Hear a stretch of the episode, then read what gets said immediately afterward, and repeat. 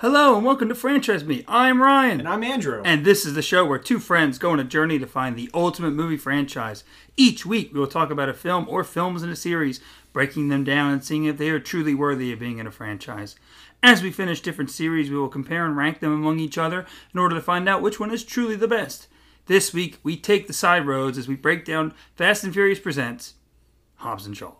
Andrew, we are back week nine. Week nine, we're here. We're God, we're so close to ending the Fast and Furious franchise. Week nine, not F9. We Not F nine. Oddly enough, there's ten movies in this saga, and one of them is a spin-off. Yes. this is the one. As you wonderfully put, we're on the side road this week. We're taking a little, taking a little back road, if you will, a little detour, going down Hobbs and Shaw Lane. Yeah, but who who gets the spin-off? Is it is it the ladies of the Fast and Furious?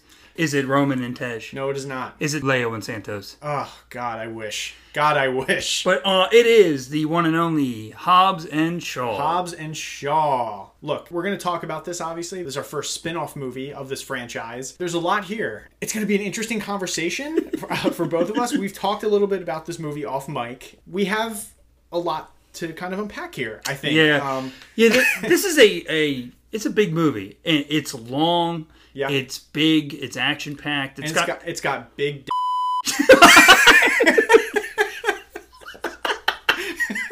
I'm sorry, I couldn't resist. I think we're gonna have to talk about. It. We're gonna that. have to do a section on it, and you know, it is what it is. I mean, it's unfortunately it's kind of part of the DNA of this movie, um, quite a bit. I mean, Yeah. it is it, it is like a through line through this Yeah. entire. It's a thread through this entire movie. That's something I think we'll revisit at the end. We'll end. revisit here. at the end, yeah. But no, this is this is definitely uh, it's interesting because this is a spin-off and it does feel like a spin-off. Yeah, big Uh, time. you know, this this is something completely different. Honestly, this is Fast and Furious in almost name alone. yeah, this for me, like I, I I think I texted you this when I was watching it. It it is vastly different from the saga movies. Yeah. uh, big time. Like it feels like a spin-off. Like if you're if you're going to this movie hoping for like a car movie, this isn't the movie for you. No, it is no. not. This is much more of, and I think you've classified it as this a few times, a buddy cop film. Yeah. more than anything. I'm really interested. I, I actually have seen people online who did something like this. Mm-hmm. If you watched the first movie and then didn't watch anything in between and just went to this, you're probably going, "Did I walk into the wrong theater? Right, like, what is what is happening? What is going on here? Yeah, it's very interesting, and uh, honestly, I'm really excited to break it down. Yeah. let's get into it. Yes. Uh, release date August second, 2019. So this is one of the newer films. Yeah. released only a couple years ago. Yep. Because it is newer, I do want to say, you know, with this and with F9, I do want to say, um, just give a little bit of warning. We do have spoiler talks here. Uh, we just open, flat out spoilers, everything. If for whatever reason you haven't watched this in the last couple years, it was released. Just a heads up. I'm not going to mention it with the other movies. The original Fast and Furious is 20 years old. If you haven't seen it at that point, That's then on you. That's on you. That's you. on you. You know, we don't but, feel bad for you. but if you haven't watched this one, I, the, I don't know why you're listening to this. Right. So I agree. uh, Good call. uh, I want you to listen to this. Please listen to this. But but but Watch you know, the movie first if you're looking to uh, actually watch it. Yeah, directed by David Leitch. This is a, a new name here in this franchise. Mm-hmm. You know, we've had Rob Cohen, we've had uh, John Singleton, we've had Justin Lin, James Wan, Yeah. uh, F. Gary Gray, and now here we have David Leitch. They've run the gamut, man. It's, So- there's a lot of different directors attached, and it makes sense that this is uh, David Leitch. Um, it's the spin-off movie. You know, I mean, they, they weren't going to get Justin Lin. he wasn't going to do it. yeah, I don't know. Do you, are you familiar with David Leitch's No, work? no, I actually didn't look up his so work. I think he kind of got a background in like stunts, maybe. Oh, okay. It comes from a stunt background. Uh, I think he worked. I haven't looked into Mm-hmm. this part, but I think he worked a little bit on at least one of the Matrixes because he has an attachment with uh, Keanu Reeves because David Leitch was a uncredited co-director on John Wick. oh, So he ha- he has another guy that he kind of works with. Sure. And he was like a producer on the John, I think all the John Wick movies, but the first one specifically, he was like a co-director, and the guy he worked with has got the kind of got the credit. Oh, that's and. Keanu kind of pulled them in to help with the John Wick movies because he kind of has the action, like the action sequences and stuff. Right. He also did, uh, I believe he did Atomic Blonde, uh, and he did Deadpool two. Ooh, interesting. Two So- good movies. Yeah. Atomic Blonde, I, I, uh, very good. Uh, I know there's a staircase sequence in that that's very famous. So I've never seen it. Um, so I know that, yeah, and uh, Deadpool 2, obviously, a, a, good movie. I think. I think a good movie. yeah, I like it. I. I think I might like it better than the first movie. yeah, actually. yeah, a good So- sequel. Yeah, and actually, that's something that we will kind of talk about here because I think you can kind of feel a lot of the Deadpool two Vibe. pri- yeah vibe Oh, with yeah. this. Oh, yes. So It really pushes the PG 13 rating here, I think. yeah, Big time. this is written by Chris Morgan and Drew Pearce. Chris Morgan, a returning name, as we know, Yep. has written almost every one of these movies Since three, yep. since three. And yeah, he comes on for the spin off. And I think his production company is also attached Yes, to this, yes, correct? yep. And who's the other writer? Drew Pearce. Drew Pearce. I, don't, Don't I haven't him. looked him up. I don't know anything Yeah, about don't him. know much about him. Um, but I know, you know, we have kind of mentioned in the last couple of weeks that we knew that Chris Morgan wasn't coming back for nine, and Right. I kind of assumed incorrectly that that meant he was done. I didn't even think that because he was he was working on this, Right. So he didn't do nine, Right. Uh, but from what I understand and from what I could find, he will be back for ten and eleven. He'll be right in the finale. So, as far as I know. they got So- the original crew. that was kind of our worry about that. I was also getting it mixed up with, like I mentioned to you, um, some issues with like producer Neil Morowitz. Yeah, Who, yeah. again, that's something, and maybe in the retrospective episode we can talk about that a little bit Sure, more. yeah. I guess I kind of mixed up the stories a little bit. I've been sucking up a lot of uh, Fast and Furious information. Sometimes I get my wires. It comes crossed. out a little uh, all over the place, but that's okay, you know? I know we both have kind of uh, over the last couple of weeks developed a, a respect for Chris Morgan, Big time. Um, especially starting with like five, Yeah. you know, and seeing Oh, really man. what he's capable of, Yeah, yeah. and and it's interesting that he is attached to this, and that there, there's somebody else with this as well, and I wonder if. I think you can see the influence from both of them. It'd be interesting to kind of break down and maybe see who is responsible for what, because I feel like Chris Morgan may be more responsible for the stuff that we liked more, and some of the stuff we kind of criticized more. I think might be Drew Pearce. and Mm. Again, I don't know. I don't know what. Now that see, I didn't know there was two writers on Yes. this, but now that you told me that, I, I think you might be right because you know, again, I think there is stuff that there there are things in this movie that we really really like, and I think that's the Chris Morgan stuff, and then there are a lot of things that aren't great. Maybe some dialogue choices, maybe some uh, constant jokes that keep coming up that you don't want to hear anymore. was maybe Drew Pearce. And again, I, I have not looked into how much they wrote. Did Chris Morgan write the script and Drew, Drew Pearce did do a rewrite? Did was it vice versa? I have no idea. Right. Okay, I don't want to. Or did they actually collaborate? Yeah, I, I'm, Right. I'm not trying to be quoted as as claiming anything. I don't know what the relationship between the two of them is. I have not looked into it that much. It's kind of hard to find that right, information. right. However, it is, I, I would be very interested to kind of see the working progress or the working Right. relationship between the two of them and kind of who's responsible for what. Right, But that's right. something we'll get into. Uh, let's talk about the cast. Let's do it. So we have starring Dwayne Johnson as Luke Hobbs, Jason Statham as Deckard Shaw, Idris Elba as Brixton Lore, Vanessa Kirby as Hattie Shaw, Eiza Gonzalez as Margarita slash Madam M, Cliff Curtis as Jonah Hobbs, Helen Mirren as Magdalene Queenie Shaw, Roman Reigns as Mateo Hobbs, and featuring Ryan Reynolds as Victor Locke and Kevin Hart as Air Marshal Dinkley. Oh yes. Oh, Two little yes. uh, two little cameos in there. cameos, which is very exciting to talk about. We can get to those. Yeah, it is a very uh, strange cast, kind of. It's a weird cast. I mean, you know, right off the bat, outside of Hobbs and Shaw, there are no returning Fast and Furious No. characters. I mean, I guess you can kind of count Helen Mirren, but she Yeah, pops up in eight. she counts. I would she count pops up her. in eight in a cameo role, but you know, outside of her. It's a completely different cast all the way around. You know, they didn't. I, they didn't even get Owen. They didn't even get um, Luke Evans to come and back they as don't Owen. even mention him. They don't even movie. mention it. He's not even like brought. Well, he, was he brought up? I don't- I I, don't think they it. say his name, but I think there are moments where they I say. didn't even hear him. I didn't hear anything about brother. I heard your sister, your sister, your sister, but I never heard them say I anything think about I, your I brother. felt like there was a thing where they said your your sister and your brother, but maybe it wasn't. I could I probably mixed it up, but they could not get Luke Evans, which uh, was surprising to me considering they focused so much on the sister. I'm like, you really couldn't get Owen? Did- could they not get him, or did he not they want to do get it? him, or- maybe they didn't want him. Maybe Yeah, they didn't maybe want they him. didn't want him for the movie. Maybe it just didn't fit. But a really weird cast, like you said. Um, no returning fast characters outside of Mirren, Hobbs, and Shaw, and that's what makes this so different. Also, that's what makes the um, movie feel different. You do get the returning character of the daughter as well, Oh yeah, the daughter's back but she well. Yeah. is played by a different actress. It's a different actress. I Oh. honestly didn't notice. Oh wow, wow! 'Cause yeah, I kinda thought maybe just- she grew up, and I- that's what and- I thought. I thought she was just older. she has such a minor role in these movies that Right. like I'm not first off, and I've mentioned this before, I'm terrible with faces. but also she's such a small role in these movies that I never noticed like oh, like I thought she looked different, but I thought maybe she just grew up. Like it's been two years, so I figured she just That's grew what I thought. I saw. I was watching. I was like, I was like, oh yeah, she's just older now. I didn't even think that it was like a different actress. That's Yeah. wild. Wow. um, yeah, that's really cool. Yeah. Uh, so I guess that's really the only returning characters. But Who in this in this uh, cast, you know, stood out to you? You know, who do you really want to kind of okay, talk so about? here's and- who I want to talk about. Really, first off, I just want. I, I want to start with Idris Elba. Excellent, excellent. Yeah. Loved him. I thought he was great. Great villain. Really good performance. You know, Idris Elba is one of those actors that just he comes into a project like this, a big franchise, and he knows exactly what he's supposed to do. Yeah. and he delivers. And he's really good in this movie. I really liked him. Favorite villain? I don't think, but uh, easily one of my top three. He was really good in the role. I liked him. He's actually, you know, uh, for later in the episode, he's in one of my favorite scenes. When we do favorite scene, Yeah, um, he's in my favorite scene. I just thought he was very menacing. I couldn't believe uh, that they let Idris Elba beat up Hobbs and Shaw as much as he did, knowing the point system. Yeah. I couldn't believe they let him do You as know much what? as he did. I think they reference the point system in this movie. They do. I And, was going to mention and it. we're going to talk about that. They absolutely do.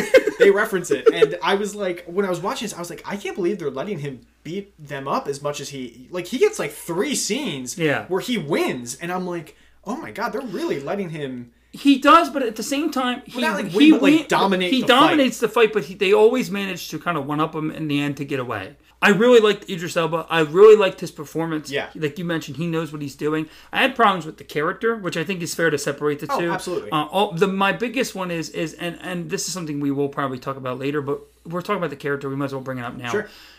This character and and kind of this whole organization takes this franchise to a very strange level. Yeah, And yeah, I've always felt like the Fast and Furious movies, while as ridiculous and kind of stupid they are, they always felt like the world that they are in, not what they're doing, but the world that they are Mm-hmm. in, was always kind of grounded and realistic. yes, And now we are in a world where this terrorist organization is implementing technology into people's bodies and creating superhumans. superhumans, Terminators, RoboCops, basically like really the the science fiction element Right. into this franchise. And I don't want to get off base here, but I'll, I'll just say this, and we can talk about it later. If The Rock and Statham made a separate movie and they wanted to make this science fiction action movie, that's fine.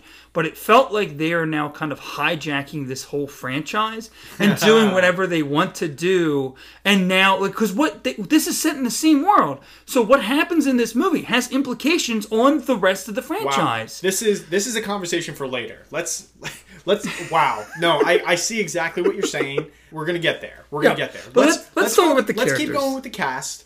But I totally see what you're saying. but no, we I- can have that conversation. I like that you're Idris Elba. I wasn't a big fan of his character. He does feel a little at some points. He does feel a little bumbling. Like they always manage to get one up on him. And I and I mean he's kind of and that's like a classic villain. He's too cocky. Like you know when when right. he has him, he could like he has him chained up. Yeah. movie's over right there. Right, right. And and he decides to torture him, torture him, torture him, and it bites yes, him. yes. You know, and and that's fine. That's classic. You know, that's not this movie. That's every action movie, right? But I really liked them. You're absolutely right. Mm-hmm. Yeah, I, real, he's I really, really liked good. him. Um, I just like the name Brixton. I think that's Oh, a yeah. great Oh, name. Brixton Lore? That's a great name. Lore. That's a great movie name. We talked about that with Roman Pearce. It's Yeah. a great movie name. Uh, but moving on, I think another person who really stands out to me in this cast was uh, Vanessa Kirby Yeah, yeah. as Hattie Shaw. I, I actually think she's probably the standout of I think movie. she is too. Yeah. She's really good. She's the best part of this movie. Yeah, absolutely. Like Hattie Shaw as a character is like surprisingly like really got me. I was like, this is really like she's she can fight on her own, almost as dangerous. No, not even as dangerous. She is even more so dangerous than Yeah. her brother Deckard. Yeah. she is more dangerous than Deckard, but also more intelligent. Yeah. Which I really liked. Yeah. Like, she is she is like stands on her own, can handle herself. I mean, literally gets herself out of like, you know, when she's chained down or like strapped down, she can get out of it. Yeah. And I feel like with Deckard, you don't see that. I feel like if he's strapped down, somebody has to come help him. Yeah. Um, because he doesn't have that intelligence factor. Whereas Yeah. Hattie Shaw has this intelligence factor about her and is also just like physically a threat. And I really enjoyed that. And I, I loved whenever she was about to take somebody down. Are you new here? Are you new here? And then would take them down. I was like, that's awesome. I really liked it. But yeah, she's excellent. What'd you think? No, I mean she absolutely is, is the standout of this movie. She's great. She she nails the action sequences. She actually really does feel sincere, Mm-hmm. and she continues this tradition of like this franchise having really just awesome, tough female characters. Yes. and, and kind of breaks some of the you know other problems that they've had with female characters. Mm-hmm. I don't think that in this movie at all she is sexualized, physically sexualized at all. There's a couple comments or conversations about her Yeah. that you know aren't the best, Aren't- but that's yeah. not her fault, you know. And you know, there's like what is it? There's like a scene where she's climbing in the car or something, and she's like on the rock's lap, and there's kind of like They just glance at each other. Yeah. It's not really. um Yeah, it's it, it it's. It, I didn't really. uh no, um, no, it's like, it's, but I- it's I- not like she's never in a bikini. She's, She's never, never in a bikini, and even at that scene, they kind of had already established that there was kind of a spark between Yeah, them. yeah. So it, it kind of made sense to me. Yeah, I, that that felt more of a like actual like romantic comedy type of moment Right, right. versus like an actual like an over sexualization Yeah. or whatever because they they are kind of hinting that maybe there's a possible relationship blooming between the two characters. Yes. But yeah, no, she's never in a bikini. She never, she's never, they're never showing off her body. Right. She's never, you know, doing anything like that. She's just smart. She's tough. She's she's really cool. She's Right. she's great. And and I like that, you know, it's like a shawl, but like going going straight. Like, Yeah. like a shawl that's actually like. And again, we can talk about this later. We do kind of learn more about that. Deckard Shaw himself isn't that bad. Right. But but this is like what if it what if there's a Shaw that is doing the right thing, you know, straight and narrow. And I like I like that aspect of it. yeah. And this whole family, this whole Shaw family, I really kind of want to see a Shaw movie. So I, I I wanted to mention this felt more like a Shaw movie than a Hobbs and Shaw movie. That's something I want to talk about too. we can talk about yeah. that too. Like obviously it shifts to Hobbs in like the last 50 minutes. To be fully honest, this felt more like a Shaw movie to me. Was there anybody else you wanted to like that stood out to you? Because I already mentioned Idris and Vanessa Kirby. I but- want to look at. I'm trying to look at the main cast before I kind of talk Okay, about cool. the, the the you know I have Well- to well the two Do you want to mention the two mains? You want to just talk? Yeah, uh, I mean, Dwayne well, obviously, Jason. Dwayne, uh, The Rock and Jason Statham. Sure. You know, he's he's The Rock. I just call him The He's Rock. the Rock. I call you him know, Dwayne. uh, you know, but I don't have him on speed dial. I don't want to call him Dwayne. sure. So, the but Rock no, and Jason Statham. uh, The Rock at this point can play this character in his sleep. And mm-hmm. I think he, he does a good job overall. Again, you mentioned there's some dialogue and there's some stuff. Again, I kind of be interested to see like what is these writers kind of putting things into his mouth and what is kind of The Rock coming up with some stuff because Right. some of this stuff feels like maybe it's rock improv and and maybe you know Yeah. Oh, yeah. Was- I think there was some rock improv, and I think there was some Statham improv because He- they they are producers on this movie. They are, and and and I think the one big problem I have with this, and I think it's more The Rock than it is Statham, but I guess you could say for both of them is, it feels like in this movie more than any of the other ones, he is essentially The Rock, and he's not really Luke Hobbs anymore. like he, yeah. there are scenes that I believe that he is his character. Again, I still like the relationship he has with his daughter, even though it's a different actress. Mm-hmm. Right. I think that those very sweet. I think there's a lot of that. That is kind of a lot of those moments are kind of the heart of the movie. I agree with you. Um, they're not. There's not enough of those, and a lot of them are like done over the phone, which I think you know it, it doesn't diminish it by any means, but the the scene in the beginning and even the scene at the end, kind of where they're together, is really sweet. It's I would really like to see more Yeah, of that. yeah. But he does feel overall like he's just kind of the rock, like he's doing rock things. He's you mentioned to me off camera. I mean, and I have it for later.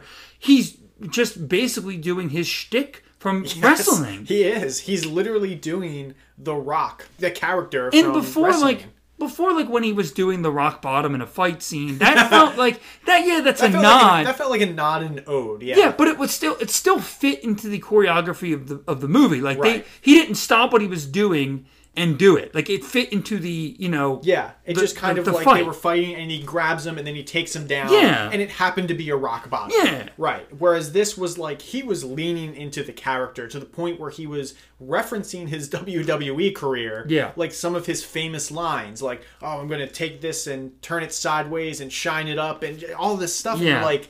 You're like, oh my god! Like you're right. I'm like, is he literally the Rock in this movie? Is Yeah. that what he's going for? Because I, I think you're absolutely right. Hobbs kind of disappeared for me in this, where the Hobbs that I remembered from Fast Five and Fast and Furious Six, even Seven, and eight and eight. we loved them in eight we loved him in eight. Again, I think it was a writer's thing, and they put a lot of stu- words in his mouth. I think, and I think you're right. I think there was maybe some improv on his part, and I'm not entirely sure why they decided to go this direction with the character. yeah To me, it kind of took away a lot of stuff that was interesting about Hobbs, and it just seemed more like okay, let's just let The Rock be The Rock, and Yeah. let's not let him be Hobbs now. Let's let him be The Rock. Yeah. And I, I again, I think that maybe that was because he was producing this movie and he had more of a say in the final look of this character, Yeah. and I guess that's what they agreed on. I think he's good. I think his performance is good, and and I think where he shines the most is in his chemistry with Jason Statham. There's no denying that chemistry. No, no, and and and Statham again. I think you can probably say a lot of the same stuff about Statham, but I think the problem with The Rock is that.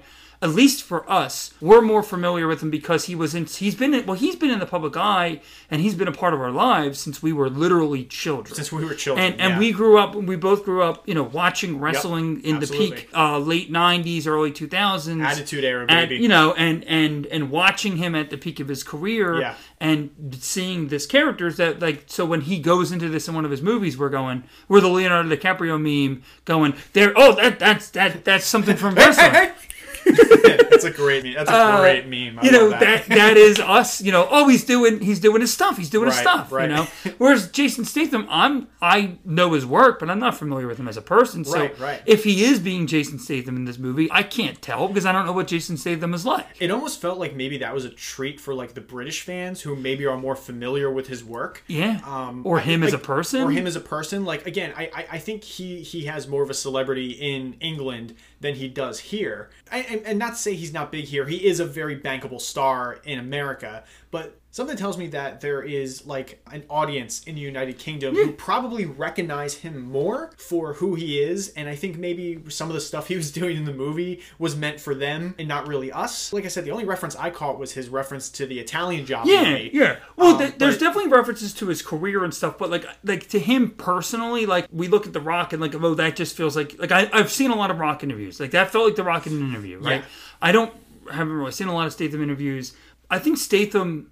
I feel like I guess because it's his sister, like he gets a little bit more of like to do maybe like like a little bit maybe more like he kind of gets. I think he kind of gets the arc in this movie, if that makes sense. Yeah, you know, because well, because they set up in the beginning with, with you know with Helen Mirren, where she's like, oh, you you need to reach out to your sister, you need to fix your relationship with the sister.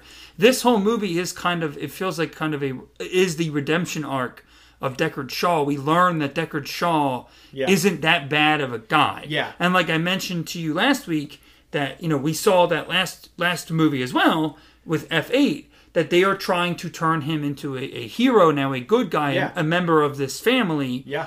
and they they have him kind of win over Vin Diesel, and then now it's revealing that you know he really didn't actually do the stuff he was credited for doing. He was, Right. you know, he kind of turned down this offer, and they ruined his name. Right. Right, and then I guess because he already had this reputation, when his brother goes down, Right. he just decides to act out. Right. And that's really seven. When we see him in seven, is really the only time he's been a bad person. That's kind of like him acting out in Seven. Yeah, because he's also probably angry that his his career- brother was taken down and his name was ruined. Yeah, and His career is ruined. Yeah, and it's interesting because I, like you just mentioned with um with F eight, it's kind of like these two movies. If you watch them together, they really are just the redemption of Deckard Shaw. Yeah. I mean, both of these movies have redemption arcs for this character. Yeah. and it, it really is just him becoming a better person, which I think is a really fascinating way to take this.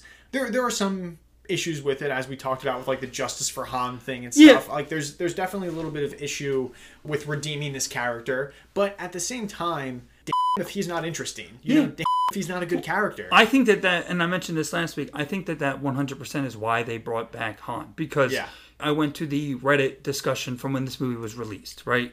And people were talking about this film. yeah, Half the comments were, "This was really fun, but didn't he kill Han?" Yeah. Like.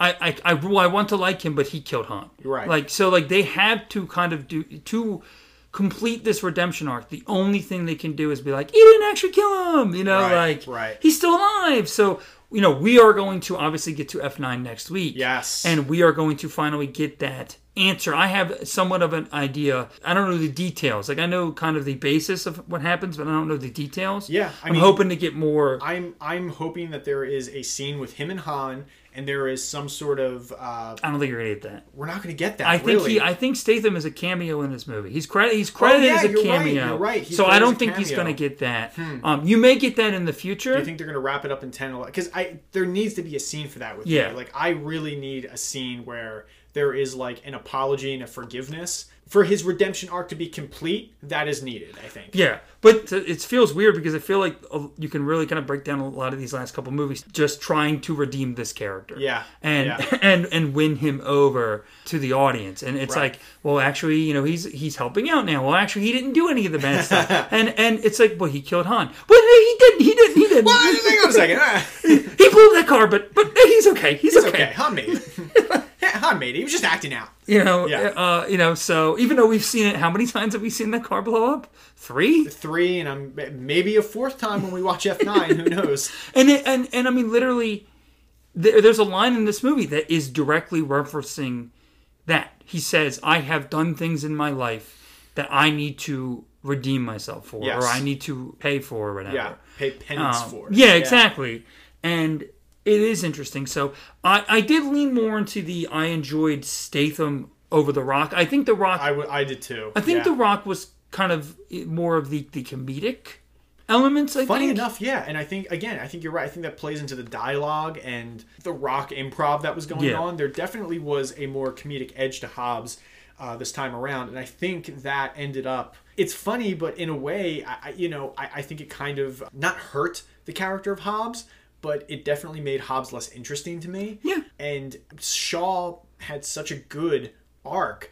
That I was like, I like his story more. I really do, which is why it felt more like a Shaw movie, and we'll talk about that. But um, yeah, but I mean that's how I feel about those two Yeah. for the most part. And but again, their chemistry between each other is great. I liked it when it was more uh, natural and like them interacting. I actually, I kind of in my head, and again, I'm not a writer, I'm not a filmmaker, neither are you. Surprising. So like, we might pitch something and it may be complete crap. Who knows, right?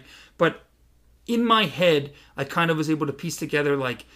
"Mm, This is how I would have done it, and, and to me, it works a little bit better. Yeah. Of kind of how you introduce them to each other in this Right, movie, right. to create more of the natural chemistry Mm-hmm. in this movie. And I think like the scenes like when when they're jumping down the the side of the building together and Statham just takes the elevator, like that works for me better. that's a great scene. that Yeah. works for me better as, as a comedic element versus like them sitting there and going, "Your face is stupid. Your voice is horrible. I hate you." Yeah, that's Like- that that one didn't work for me. I, I think I think you're right. I think the comedy elements come out more in those action moments where you see you know just a moment where you know there's that moment obviously where um you know uh Hobbs jumps out and grabs the rope and goes down and then he takes the elevator. And then there's the later scene where Hobbs ejects Shaw from the uh, plane first. He's like he's like one! and shoots him out and it's, it's really funny. He goes he goes oh Hobbs! You know he's like I hate you Hobbs! It's really great. Yeah, so like I, I and I think those action moments work Yeah. really well, as, uh, like trying to kind of like say I don't I don't listen to anybody type like nobody gives me orders type deal. Yeah. Um, but yeah, it, it, it is certainly uh, the chemistry is there still. Yeah, you're right. I liked how they used them. Like we mentioned in the last movie, like they do have different fighting styles, and so like st- what Statham can do versus what The Rock can do. Yeah. I did like that. I think it did feel, to an extent, at some points, it did feel a little bit more samey. Like it did. They did kind of feel that you know in a, a, a buddy cop movie like this. You kind of have two distinct characters that are forced to work together, but it Mm-hmm. felt like you know, and usually one's like the smart one, and one's like the like the the funny one, or one's like the tough one, or whatever. Yeah. And it felt like they were both going like, "Well, I'm the tough one." Well, you can't have a buddy cop movie where you're both exactly the same. Right. So that element to me didn't necessarily work, but I like the physical, like the fight scenes between them. I think some of the things scenes that did stand out to me are like how they used the Rock fighting versus how they used Statham fighting and stuff. So yeah, I agree. no, I, and again, I enjoyed them. Uh, It's just, yeah, it, it's just. I guess maybe that's what happens when you take side characters and you try to make them main characters. Yeah, and you try to make a main character. So you they, is- you have to change them to an extent. You have to give them more, but it's some of the stuff works and some of the stuff doesn't. Yeah, yeah, and that it affects it. It affects They it. also completely ignored the fact that the last time we saw Hobbs, he turned away his badge and said he ain't working for the DSS anymore. and he is. And right now he is. He still is. I guess he wanted the job back. I guess he realized, oh, I got to pay the rent, got to pay the mortgage. Better, uh, better get that job back. So, uh, anybody else in here you want to kind Let's of. touch on Helen Mirren too. Let's talk about the great Helen Yeah, Mirren. she's in a couple scenes. She's in a couple Um, scenes. steals the, steals the show Still again. steals the show. I mean, it's really great. I just love that she loves these movies. Yep. And you can see she's having fun in the movies, which I really like. You can see that she's just enjoying the fact that she's on screen in a Fast and Furious movie and going, I'm not really working. Like, she's just like, I get to sit there across from Jason Statham and just like deliver some lines and kind of just have fun. I really liked her. I liked her a lot. She's actually I excellent. loved like she's she comes in in the handcuffs and then and she then when she leaves, she hands it to the guy Yeah. and she's laughing on her way out. Like, Yeah. you, can't, you can't. And she's like, "Do you want to stay in here?" Right? Yeah, kind of want to stay in here. I'm on a vacation, kind of. You know, lots of Sudoku. It's They're, relaxing. ju- they're just kind of referencing like she can get out whenever she Yeah. wants, but she's just choosing to stay. Yeah, and then a little, a little like, oh, you know, how long are you in here for? Two years on good behavior. So how long are you really in here? Four years. Like, Four years. Yeah. yeah, um, you know, there, there's a lot of stuff. I mean, obviously we mentioned Vanessa Kirby, Eiza Gonzalez, somebody I'm not very familiar with, pops up in such a small role here. yeah, they kind of introduce her like uh, it's like a bigger thing, right? Yeah, I- like I- they, uh, like she's turned around, and I'm thinking like, oh, is this like a big actress that they're about to reveal? And then they turn her around, and I was like. I don't recognize who that is. And then I kind of looked up the filmography and I was seeing if maybe she had like an attachment to Jason Statham in some way because their characters interacted so much. And Yeah. I was like, I was like, have they worked together before? And is that the reference? Like, I didn't really get it. I, I- just kind of went, oh, okay, she's good. I good. think that it's one of those things that like they're I this whole movie felt like they were kind of setting up like there's people in this movie for the sole purpose of like there's going to be more movies. For right? Hobbs and Shaw, I mean, they make it clear. well, there will be well, Hobbs and Shaw too. too, but but but also like just in general, like they, like even like maybe spitting other people off, Right. Like, or like if we just want to do a Hobbs movie or we just want to do a Shaw movie, Right. Then they have these people that they interact with. We could see Shaw with this character and maybe Right. their adventures, or we can see Hobb with some of the characters we're going to talk about later. Mm-hmm. Um, you might not be crazy about, uh, you know, I can't wait to get to that. and that's part of my problem with some of it. It felt like they were, we're putting people in here for the sake of putting people in here. yes. They're they're acting like we're supposed to know who these people are. Yeah, we, we, don't. have no idea. We're, you're like watching and you're going, who who is this? But Yeah. I, I- anyway, her character's good. She does what she has to do in Yeah. the small role that she's in. It was fine. Um, and then real quick, I do want to talk about the Hobbs family, just the family in general. Yes. uh, just a good collection of, of these actors. I want to specifically point out Mr. Cliff Curtis, though. He's great. he's a great actor, man. He's just he's one of those again, like the same way we talked about um, Shea Whigham. That's also kind of Cliff Curtis's career. Yeah. This guy who has this extensive filmography, and when you see his face, you recognize him. And he pops up in all these films. He's always working. He always has a movie and like a small supporting role, and he's so good. And he's so so good. I, I the first movie I actually ever saw him in. This is completely true. That I like. He stood out to me. Live Free or Die Hard. He's in Live Free or Wow. Die Hard as like the um I guess it's like an FBI director or something like that.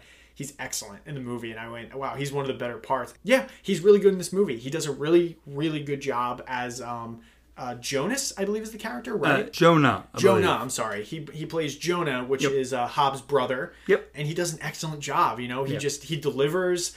He's passionate. He's very like just there in the moment. It- it- he brings the Cliff Curtis energy that you that you want, and he, he's excellent. I really liked him. I don't have the actress's name, but the woman who plays the mother is really she's great awesome. too. Yeah, she's really Um, good. Also, Roman Reigns in the I wanted, I background. wanted to mention Roman Reigns gets featured a lot in yeah, this movie. sure. No lines. I don't think he's yeah, he doesn't speak. But I, I wasn't sure if you knew who Roman Reigns, Reigns was. Oh, I'm aware. Uh, Yeah. Obviously, for anybody who might not know, he is a very huge uh, wrestler. He is kind of the face of the WWE now. Right. Um, he's actually a bad guy right now, so he's you know, but he is like their big name right now. He's he's he's kind of uh their hot ticket. It's the face of the business. Kind of, yeah. He's like the new John Cena, Yeah, the new yeah, Rock, sure. you know, all them.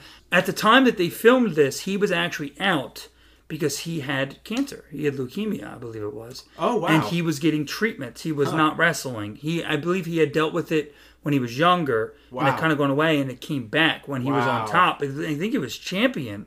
And he came back. He had to kind of step away for a, a while. Wow. And while he was out, when he was getting treatment, he he did film this movie, which is why I think not that he's small by any means, but to me he looked smaller in this movie, like the Right. size, his muscles, and everything, because he's getting you know, getting chemo, and everything. chemo. Yeah, that's going to affect your I body. think while he's even doing this movie. Yeah. So Wow. getting treatment and everything. So obviously, you know, he does look smaller, but that dude's huge in his own right. Yeah, and he's and big in his own right. I hope that if they do make a Hobbs and Shaw too, we get to see him more him and maybe even give him a little bit more of a character. Isn't he uh, uh, the Rock's cousin? He is, and that's why they used him. He Gotcha. there's the whole like I'm gonna pronounce it wrong. Anoa family, I believe is how it's pronounced. The Rock, uh, the Usos are in it, Right. Um, uh, which are wrestlers. Um, which is also like they use the word Uso. I believe Right. Uso was like brother or Right. cousin Yeah, or they say something. that- they say that and they say it in yeah. here, yeah. And uh, they, you know, they're they're the Usos. They're they're Rikishi's children or the Usos. Oh, Rikishi's in in the family. Right, right. Um, and it, it like they're quote unquote cousins, but I don't know like what the actual lineage What- what lineage actual, like, is. blood lineage yeah, well, I is, think right. I think like again, I don't want to speak on something I'm not familiar with, but I think the whole Samoan kind of heritage is like everybody's like not everybody, but there's a lot of like family. There's a lot like, of family. even Everyone though is- like even if you're not blood related, you're or, still family. or it's like very distantly related, like a second or third or fourth cousin. They're still considering them They're still treated as if they are first cousin, exactly or brothers, whatever. Yeah, whatever. from what is. I That's understand, great. that's, what really- it is. So like they're cousins, but a- I don't, I don't yeah, know. That's a, that's a beautiful culture, man. yeah, I, it, yeah, well, absolutely love love each other and treat each other like family. Isn't that great? Yeah. Like they're cousins, but like I don't know if they're opening Christmas presents together on Sure. you know you know on Christmas Day Right, or whatever, right. right. I know that um, Roman Reigns and the Usos grew up closer to each other. Like they kind of have a there's pictures of them as children together and Sure, stuff. sure. Versus you know I don't know if how much they interacted with The Rock and stuff previously. Sure. You know what I mean? Great. But yeah, I, I really like him, and he's got a lot of really cool, not a lot of, but he's got some really cool action sequences. Big time. So- yeah, really cool stuff. Two, two characters, two uh, cameos in this movie. There's two cameos. One, Free- we'll start with the one, There's one. Yeah. Okay. Let's start with the. the one I like better. Let's start with the one that you like better, and that is Kevin Hart Mr. Kevin Hart. as Air Marshal Dinkley. Obviously, Kevin Hart's here because can The Rock do a movie without Kevin Hart? You know, The answer is no. I'm just kidding. Uh, obviously, you know he's not in the Fast and Furious movies up Right. until this point. But you know, hey, it's a rock vehicle. Let's let's throw him Put him in. in there as Air Marshal And Dinkley. You know what? I liked I liked the scene. I thought he was pretty funny. He's not in it too much. Maybe the second scene with him is maybe n- not needed. You know, especially they try to go for like the humor. Oh, he's in a bathroom. How funny it is. Yeah, right. You know- I, I, I, the first scene is much better because he pops out when you're least expecting it. Yeah. like they're sitting there arguing. Like Hobbs and Shaw are on this plane. They start arguing. It gets really heated. They're about to like stand up and fight on this plane. and then who pops around the corner? Kevin Hart, and he pops out of his seat and sits in front of me. and Goes, "Hey, stop it right now!" And he just like calms the situation down, and he starts going off about. it kind of delves into how all three of them are super masculine and all of them are so big and tough and it- you know he's, Well, like, he- he's like obviously i'm on the same level as you guys He- and he starts like trying to angle he starts trying to angle to be the third guy Hobbs and Shaw and Dinkley. he's like hobbs shaw and dinkley it's very funny yeah Yeah, well, I think that that's needed because you mentioned that, like they keep mentioning like how tough they are, how masculine they are, and Yes. he kind of comes in and starts making fun of them for yeah, it. he's Like, like, sitting there and he's just like he's like we're all tough like, I like that, like they. It shows how good Hobbs and Shaw are at their job because they immediately identified him as the air marshal, but it shows Yes. how he immediately identifies them.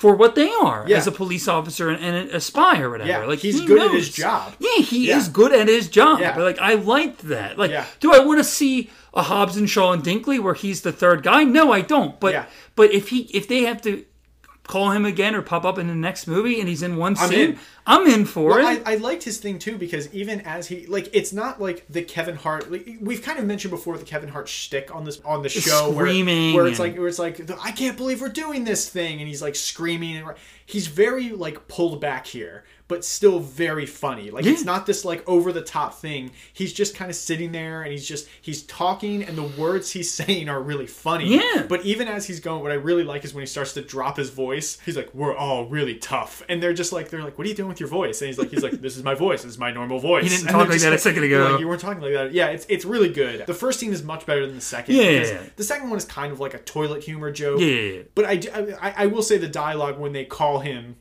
And he's like, he's like, I can get you anything you want whenever you just call me. And he's still trying to angle to be the Yeah. third guy. It is funny, but Yeah, I liked him a lot in this movie. Uh, I know Kevin Hart is kind of a, I'm not controversial really, but like just like you either love him or you hate him. Yeah. But I, I liked him in this movie, you know, because he's not overused. I didn't think. Yeah, no, Yeah. they use him to just the right amount. But I, here's what I want to do I want to move on to the second cameo in this movie, and one that you highly disliked, and that is Mr. Ryan Reynolds. I love Ryan Reynolds. Uh, I love Ryan Reynolds. Yes. Uh, I think he's very funny. I think he's very talented. Uh, I think he's very charming and charismatic and confident. I think he's a wonderful actor. I think it's great you're starting with this. I think that this cameo was awful. I think it almost ruined the entire franchise.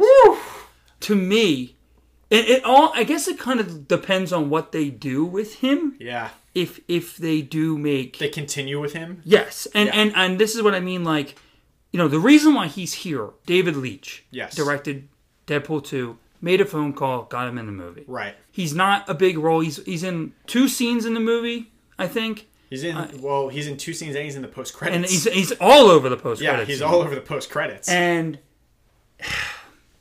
he just he comes in Spill your feelings, man. he comes in and he just kind of hijacks the movie Uh-huh. with this like absurd absurd character that like his the well first off the joke of his character and this is what one of the big things that really bother me the joke of his character is that he's Ryan Reynolds Right. right, you're supposed to laugh because here's Ryan Reynolds oh my god isn't it hilarious and fantastic that we got Ryan Reynolds in this movie For a cameo. for right. a cameo. Look at this. It's Ryan Reynolds. Right. Like, okay, I get it. It's right. It's great.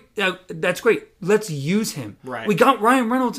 Every week we are casting an actor in this franchise, right? Right. And talking about what we would like to do with him, what we would like to see Yeah. of an actor in this franchise. Right. And it's never like, oh, well, we want Dave Batista because he's just Dave Batista. Like we're pitching like I want Harrison Ford as this police officer because I think that would fit his performance. Right. I want Bruce Willis as this. I want, you know, this person as this. Right. Like this is literally just we're stopping the movie and going, Ryan Reynolds is here and he's being Ryan Reynolds. Isn't that hilarious? Look oh, at how Oh, man. funny Ryan Reynolds is. You like Ryan Reynolds, don't you? Look at it. Look at him. Look at how good looking he is. Look at how funny he is. And it really bothers me. The one thing, the one characteristic that he has Right. is that he has this obsession with Hobbs. like that he that he thinks that Hobbs is his best friend. Yeah. To the point, this is not something that he's doing to mess with Hobbs. Mm-hmm. There is a scene with him outside of w- with Hobbs. He is on the phone with the other agent played by Yeah. Rob Delaney. Yeah. He's on the who's another cameo in this movie, yes. Rob Delaney, also in Deadpool 2. Yes. Which is why again He appears, David Leitch right. calls him. Did not bother me because I don't really know who Rob Delaney is. And he It was didn't fine. stop- he was yeah. much more reserved. Yeah. He has a scene on the phone with Rob Delaney. Hobbs is not in the scene where he still refers to Hobbs as his best friend and the be- and the best guy he knows, and they go way back. So this isn't a joke that he's doing to Hobbs. Yeah. In his mind, he believes that there is this bromance, this special best friendship between Hobbs and him. Uh-huh. It's stupid. Yeah. It's like if he was doing it as a joke, I get it, but it's it's stupid. Yeah. And and He, he- they give him the tattoo. Right, And right. and it's just crossing lines and like he's trying to be he is he is Deadpool in this movie. He's Yeah. acting like Deadpool. He's trying to break the fourth wall in this Yeah. movie. Mm-hmm. To the point that his whole thing in the post credit scene, what is that in the post credit scene? It, it, we we spend this entire movie they they make this big threat that there is this virus that will destroy your insides right? Vanessa kirby is carrying this virus Yeah. right? And they make this big thing about it. And at the end of the movie we went through all this.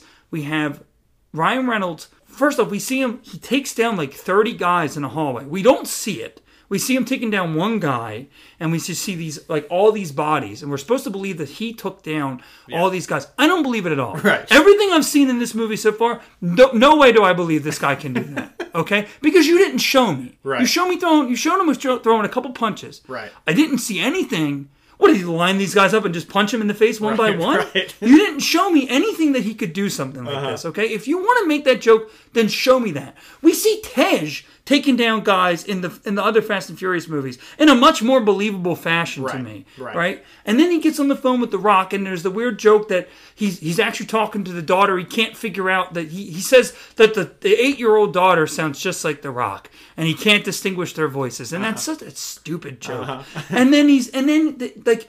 Again, we spent this whole time building up this virus, and he just goes, "Oh well, that's contained, but there's another virus, and it melts your outside." What are we making a parody of the whole movie now? Right. we're making fun of the movie now. Uh-huh. Like, and and his whole reference is, did you see Game of Thrones though? What about Game of Thrones? Oh, we're making a pop culture reference. Isn't that so funny? Right. You didn't like the Game of Thrones ending, and we're talking about the Game of Thrones ending. Aren't we awesome? Uh-huh. Isn't this so funny? like, what is this movie? What is this joke? Mm-hmm. And then you know we cut to him again. I stabbed the guy with a brick. I, it just everything felt. I, didn't, I don't think I laughed at him at all. E- Everything felt so forced, and I like Ryan Reynolds. I- It's it's not his fault, okay? But he doesn't belong in this movie. Mm-hmm. Okay, he's not a realistic character. He's not a believable character. Right. Okay. He's, how I, I don't see him in, in any way, shape, or form being useful to this movie or being. Why would he be in the CIA? Right. I don't get it. Right. He is a he is a he is a world breaking character mm-hmm. in this movie that is supposed to be set in this franchise that started with people stealing VHS players and DVD players. Right. and it it just it, it it hurts my head hmm. his role in this movie. And I don't think that he's bad. I don't, but I think the use of his character and what he does, it's upsetting to me. Well, that's all that needs to be said there. So let's move No, on. no, no, no, no, no, no, no. no. We should move on. I want to hear your opinions on this character. Well, I I think it's funny if we just don't. So let's keep going. I'm not going to say a thing. Did, so- did, did any of this, did any of what I'm saying make sense yes, to you? yes, a little bit of it uh, did make sense. I, I completely understand your point of where you're coming from. I think maybe it was just they were trying to have fun with this. Mo- Again, this is a spin off movie. We've already talked about the influence that The Rock has had on this movie with his rock improv and this and that. And I think maybe they brought in Ryan Reynolds, and I think they probably ran that by The Rock, and he said, That's a great idea and he just ran with it. And like you said, this movie is breaking a lot of uh, kind of the Fast Saga laws in a way, and that it's implementing all these unrealistic characteristics like the science fiction element and creating this whole nother world and kind of hijacking the series. That's kind of what Ryan Reynolds is doing too. He's hijacking the movie a little bit because that's what this movie is doing anyway. And I just I just didn't really care when he came on screen. I I thought he was funny. Was he over the top? Absolutely. It was very over the top. I wasn't as bothered by it as you were, obviously. Um, I don't think anybody is. I I haven't don't seen think anybody I, I really, I really think it's just a, you thing in this, but and that's fine.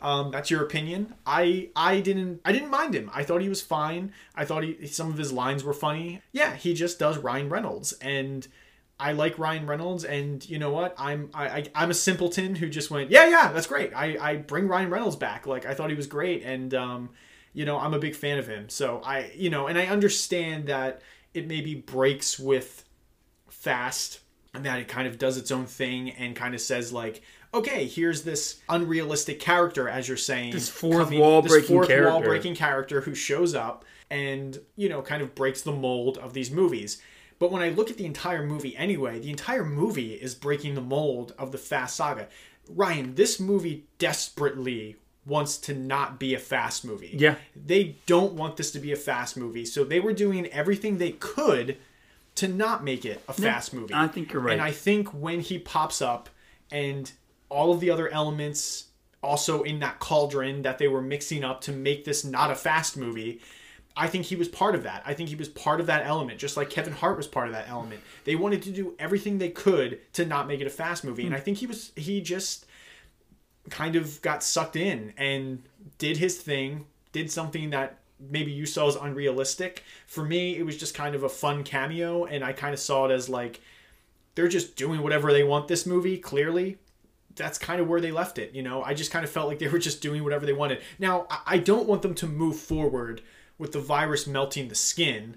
Uh, That's I hope a that's weird not, I hope that's not a legit thing. Um, That's a I- weird I will be honest. That part didn't really because I think you're right. It did kind of make the entire movie a parody, where you're like, oh, I guess everything that happened didn't really matter. Like watching these guys go through these uh, kind of redemptions in their own way, and and watching these crazy action sequences and how much they put in to stopping Brixton and then it comes down to like oh it's you know it's contained but now here's another virus. And it's just kind of like oh okay. But then again i'm like i think maybe they were just making fun of themselves because again they didn't want this to be a fast movie. I really that that was the thing i got from this entire film Yeah. when i finished it. I went they don't want this to be part of the fast saga clearly. This is a spin-off and it is going to be its own franchise. And i just think ryan reynolds was a part of that and i think he kind of just kind of got sucked in Yeah. and was asked to do something. He did it. Yeah. And I don't. I, again, I don't think it's his fault. You, as you know, No, I'm I- I don't think I'm it is. also, I'm also a big Ryan Reynolds fan. I don't think it's his fault. I think David Leitch just maybe said, eh, "Just do you," and he walked in, just did him, and then he left. Clearly, he was on set for one day, shot his scenes, and left. So I, I don't know. I just think it was more. As unrealistic as everything is in this movie, I think that's what they wanted. That's Yeah. the feel they wanted. They wanted it to be different because you would never see Ryan Reynolds have that kind of cameo in a fast movie, in a fast saga movie, in a mainline fast Yeah. saga movie. I- and they made that very and, and you know, and I think that was the point. I think because we don't get that type of cameo, like there's been cameos obviously, like with eight, the Helen Mirren thing. But again, she she is um a much more professional. She's a very prof she her character is meant to be more of a stoic, fun, energetic, you know, kind of that She kind fits of thing. in the She world. fits into the world. Where this Hobbs and the, the where uh, apparently the Hobbs and Shaw world is a completely different world Yeah. from the fast world. So I, guess- don't know. That's that's my feeling on it. But yeah, I guess my biggest problem with it is that he would be a great addition to this franchise, and I felt like they just kind of threw him away. My biggest thing is I don't think that you can redeem this character. Not in my eyes. I mean, you have to really work to to make this character feel like he fits now, and I, don't.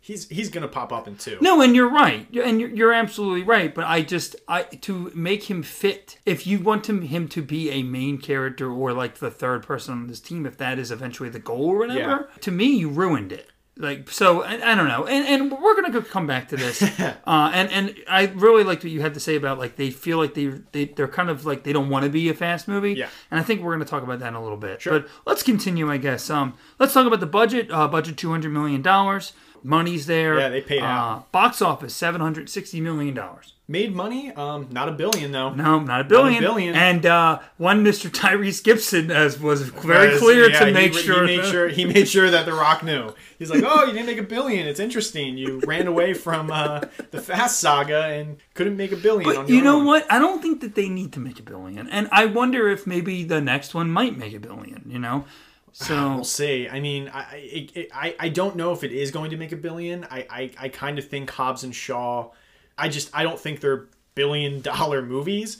But who knows? You know, what do I know? You know, maybe maybe it will. You know, maybe Hobbs and Shaw two comes out and people go crazy for Hobbs and Shaw and they uh, they go see it. Well, you know, the audience loved this because we have a Rotten Tomatoes score here. For the critics, 67% fresh, and for the audience, an 88% fresh critic score. Or audi- audi- audience score. Audience score. Those are high numbers. 88%. 88% audience score alone. Not sure we watched the same movie. That's what I have to say about that. I'm not sure we watched the same movie. but I think people, they think it boils down to people love The Rock, people love Statham. I guess know? so. I guess so. Not to talk down to the audience or anything, but I guess for like an average viewer of these movies, that's going to be something that's going to bring them to the theater because The Rock is in it. Yeah. Whereas for us, watching this series as like a, a story from movie to movie as a continuing Yeah. story, it doesn't work. No. it doesn't work. No. But we'll get to that. Yeah. So we have a synopsis. Synopsis is uh, kind of all over the place, but so is this movie. So, Can't you wait- know. I can't wait to hear it. Yeah. Everything's unrealistic. Why not the synopsis? When terrorist organization Eteon sends cybernetically enhanced soldier Brixton Lorr to retrieve a deadly supervirus, it ends up injected in MI6 agent Hattie Shaw, who Brixton then frames for the betrayal and murder of her team. With Hattie on the run, Luke Hobbs is recruited by the CIA to find her and the virus. But in order to do so, he must work alongside Hattie's, Hattie's brother and his rival, Deckard Shaw.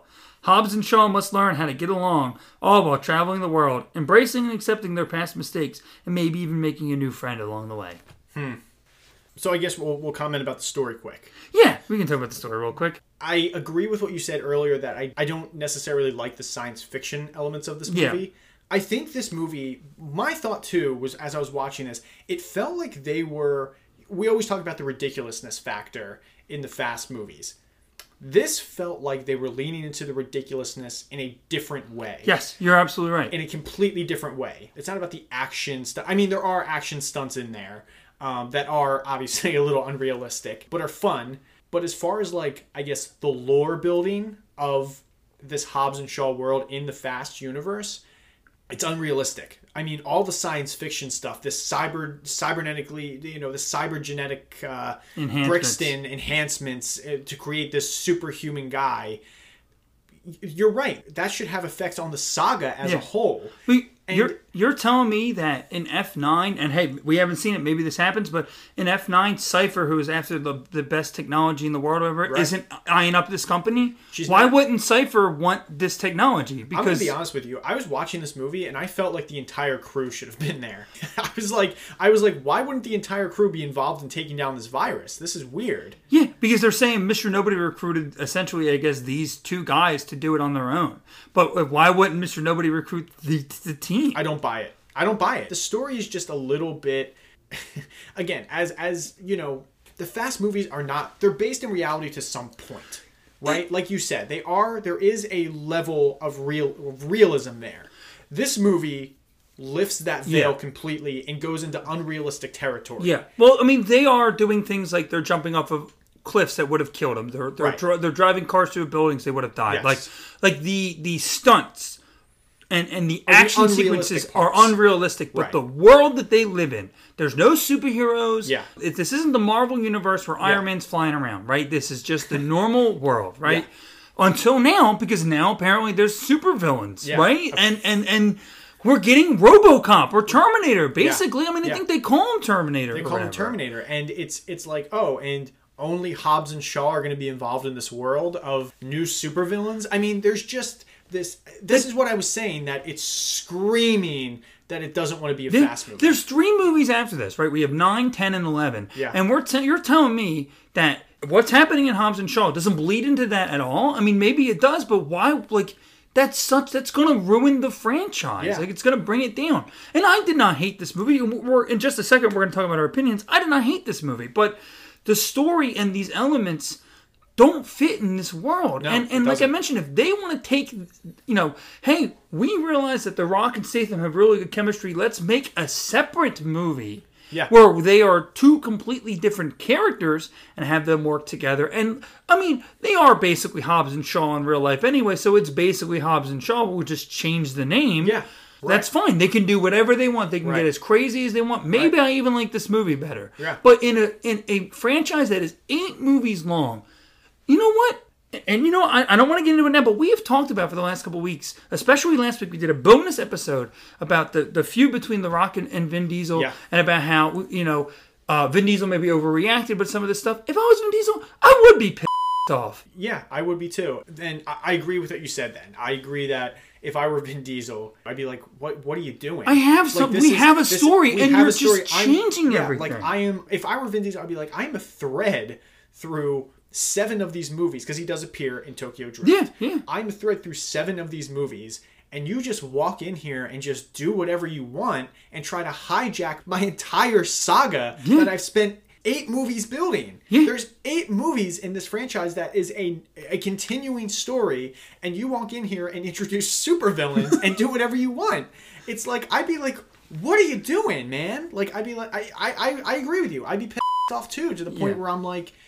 What are you doing? Like you I- can't just walk in here and create your own world Yeah. and act like it doesn't affect the actual saga Yeah. and it's unfortunate because again this this stems from what we were talking about last week where these two didn't get along And to me, this movie was kind of a big fu to Vin Diesel. Yeah. And the Rock was just like, I'm going to do whatever I want. To me, it's not just because it's The Rock and Statham, like they've been talking about maybe possibly a Roman Tej spinoff. If Roman Tej have a spinoff and they go to Jupiter and they meet an alien, that doesn't fit in this franchise either. What Yeah. are you doing? I have the same complaints. Right. You know, uh, and I, I and it's funny because I know that you know space is kind of a thing that they do, kind of technical, you know, but but I don't know to the extent that they do, and I don't, as far as I, as far as I know, they're not meeting no aliens or whatever. You know what I mean? Like even if they were, even if in the next movie they do go to space, it's still more realistic because I what they're bel- doing in this movie. yeah, with, yeah, with what they're doing in this movie, right?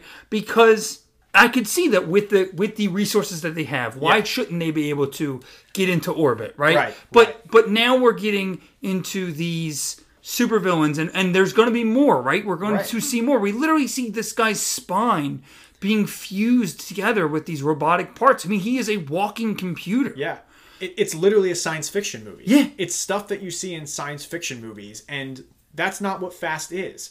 Fast is an action franchise first. I know they're trying to introduce science fiction action and doing whatever they want to do, but I'm going to be honest with you. They went really off the rails here. Maybe we should shift into our Yeah, opinions. let's go I into our like, I feel like we're starting to. No, no, you're Yeah. absolutely right. Yeah, go, let's go into our opinions about this movie. Believe it or not, I feel like we have been harsh on this movie so far. uh, I I did like I like this movie. I like this movie, but I think my problem is I love this franchise. I love this franchise. That's a great way to put it. Yeah. and I like this movie, but Yes. it, it, it to me it's so disjointed. I mean, we talk about the connectivity to the other movies. Yeah. Where is it? where is it? Outside of Hobbs and Shaw, the characters, where is the connectivity? Um, it's it's so true. It's like I watched this movie and I'm like, again, I'm with you. I I liked it. I think I liked it a little bit less than you because there are some elements for me that just didn't. I, I was a little bit more turned off from the science fiction stuff and the bloated runtime. It's Yeah. it's a long movie, two hours and sixteen minutes to be exact. It's bloated. I liked it more than I'm letting on, but I, I think it's completely fair for us to be critical because we love this franchise. Yeah.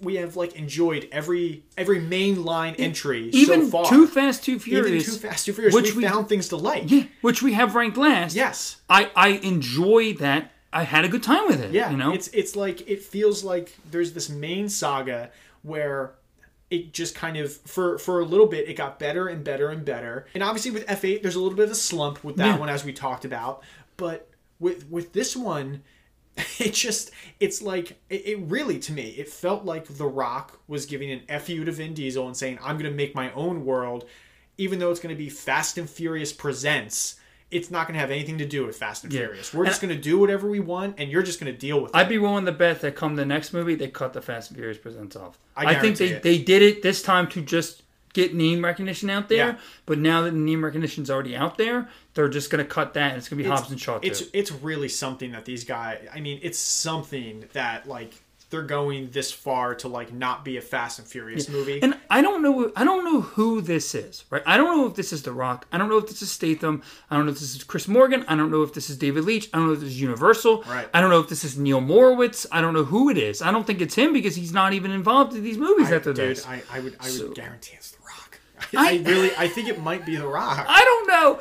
Maybe it's his team. I don't know. I'll be willing to bet that The Rock, like you mentioned, The Rock and Statham are producers in this movie. Yeah. I bet The Rock's way more involved than Statham is in this movie. yeah, this was the first movie Statham produced. Yeah. Look, it's it's a different movie for sure. It's a different Fast and Furious movie, but I think it feels different in in both good and bad ways in some ways. And Right, and, and yeah. let's let's maybe try to be a little bit positive. let's okay. shift to the things we like. yeah, instead I, I of, think uh, um, you mentioned the action sequences are really fun. Yeah, they're really good. They're really well done. I think they're well directed. I do think that there is a lack of the again realism, but like even like just the way that things are shot, like things feel a little bit more fake Sure. in these movies than they do in the other movies. Like Right. it didn't feel, and I don't know, I don't know what they did or didn't do as CGI or not CGI, Mm-hmm. but it didn't feel as practical or hands on. As some of the other movies, Yeah. uh, some of those sequences, you know? Right. But but the action sequences are great. There are some good character moments in here. Yes. Um, you know, again, I mentioned the relationship that that The Rock has with his daughter, Mm-hmm. um, the relationship that he has with his family at the end, and kind of his I guess, arc or, or storyline at the end. I like that. He has a little redemption arc in this. Yeah, Yeah, he yeah, has a little bit of redem- redemption arc. Statham's relationship with his sister, I thought really worked. It is funny that, uh, and this is the movie magic, right? It is funny that he's supposed to be like a couple years older than Vanessa Kirby. In real life, he's I think is 21 years older. So, He's 21 years older. That's Yeah. very funny. So that's hilarious. so he's like a couple years older, but yeah, Yeah. he's he's way older. But Yeah, yeah, no, it's uh, that that makes sense. I mean, And that's again- classic. not Statham's fault, but uh, Vanessa Kirby was great, and I, and I understand why they wanted her for the role. I I mean, she comes from action movies. I mean, she's coming from Mission Impossible. Well, that's That's probably why they yeah, cast her. well, that I think that is why they cast her, and I have something about that in a little bit. Oh, cool. But no, I, I like the action sequences. I like the characters. Mm-hmm. I, I thought David Leitch did a good job as director with some of the action sequences, I think he does what he has to. and and like we mentioned, Idris Elba, Vanessa Kirby. These are the people who really Stand when out. they're on screen. Yeah. you you're my atten- They have my attention. I'm involved, uh, and I'm having a good time. I had a good time watching this movie. I did too. It- It, wasn't until I started thinking about this movie then I started my head started to hurt a yeah, little bit. yeah. This is why I said at the very beginning there's a lot to unpack with this movie because I want to say it feels like F8 in that there are like elements I really don't like and then there's elements I like, but I think this is like deeper than F8 for me where I I, I have like I'm really split. But here's the things I like. Action sequences. Excellent. Really excellent. Vanessa Kirby, Idris Elba, excellent when they're on screen. The Helen Mirren stuff is really good. Her stuff is excellent. I loved whenever she was on screen. Any of the comedic action moments, like you were saying, elevator, rock going down the side of the building, and him in the elevator, like any of those comedic moments really worked for me. I just thought all of that was entertaining, and even like the final stuff, like in Samoa, I like that whole that sequence. whole sequence is just like excellent. That's when it felt like a fast movie to me, where I was like, wow, this is really like really good stuff there. But you know, I I- I think for the positives, that's kind of what I have. It feels like I'm not saying a lot about positives, but it is a lot because it's hard to kind of say more about the action sequences. It's like, oh, the action sequences, and there are a lot of good sequences, and I think it's doing this movie a bit of a disservice. But you know, I I, I would suggest watching it for that. It's simple to say the action sequences, but there are a lot of action. There's a lot of action so it's a lot of good stuff. and they really work. Yeah, Yeah. and they all really work. And I also like when they're in the um when they're walking through those rooms together. Yeah, I, I was. That's just one of the scenes that really highlighted the.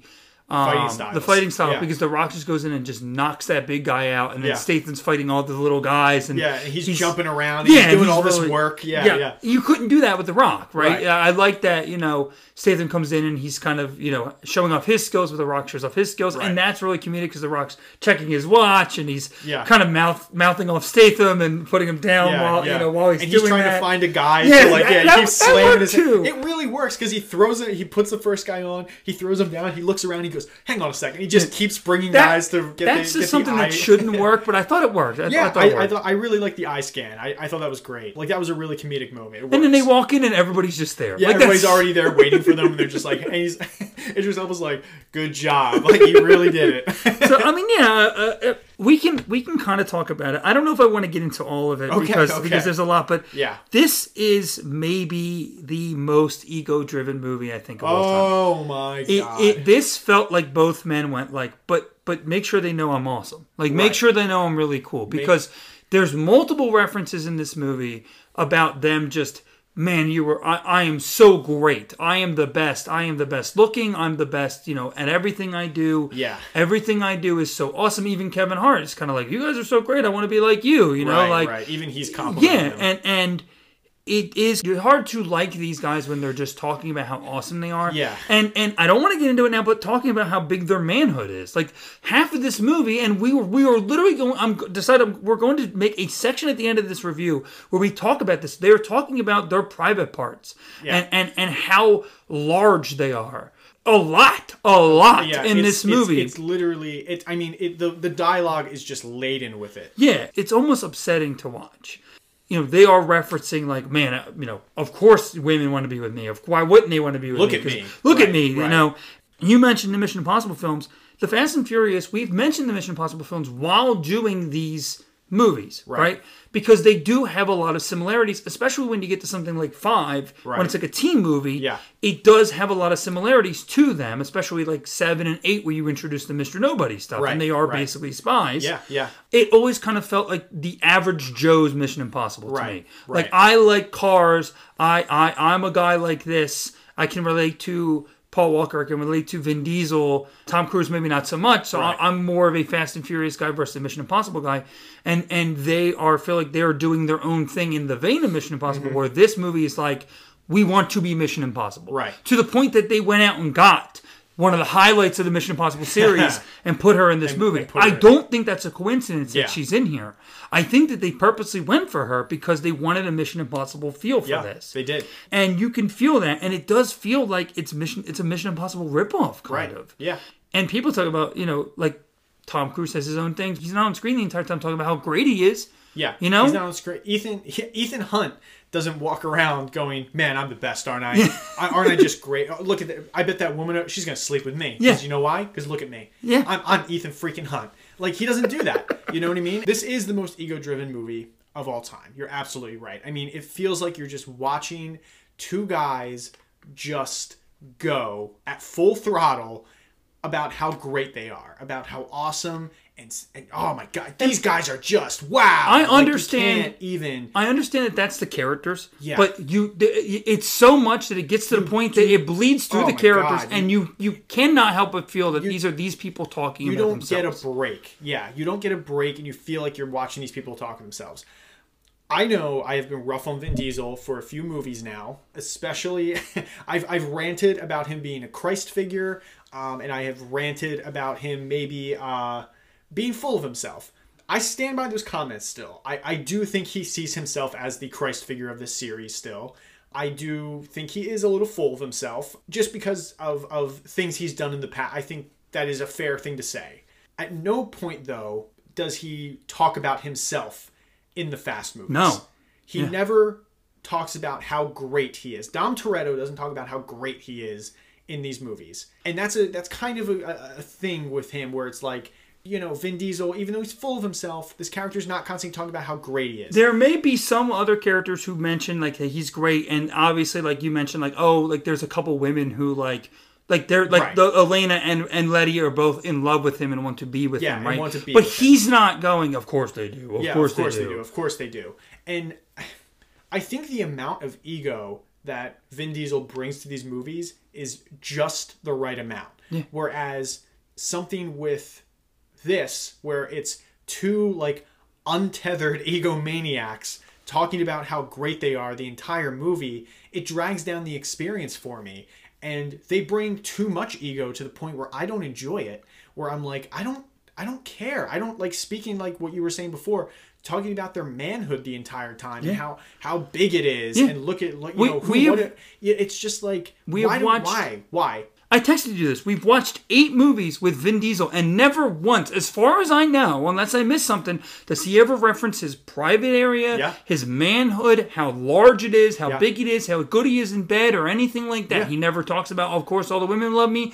There are scenes of him surrounded by women. Of course, like I mentioned, there are two women, two main characters in this franchise who are in love with him. But he's not referencing it. He's not going, I'm so great, I'm so He's great. not self-referential. And in one movie, there's five references to both Jason Statham and The Rock's private parts. I'm, and, and again, we literally we have to talk about it at, at the end of this because Yeah. it's it's too much. I, I can't even put it in here. Yeah. it's too much. We'll talk about it at the end more, but I just wanted to say that with Vin Diesel, where I will give the guy some credit. After watching this movie, I give him credit for never like going there, I for felt- never like taking himself off the leash, even though he produces these movies. It kind of goes back to his like responsibility to the audience, that thing he feels to have a responsibility to the audience. He never like goes somewhere that the character wouldn't go. Yeah. He knows Dom Toretto is not going to be on screen and be like, "Oh, look at me, just the greatest guy in the room," right? Like he doesn't do that. But with this movie, that's what it is. It's really two of these guys who have huge egos just going at each other. They're talking smack at each other. As they're talking smack, they're talking up on themselves. Yeah. And you really feel like you're watching, like you said, not characters, but maybe the actual people.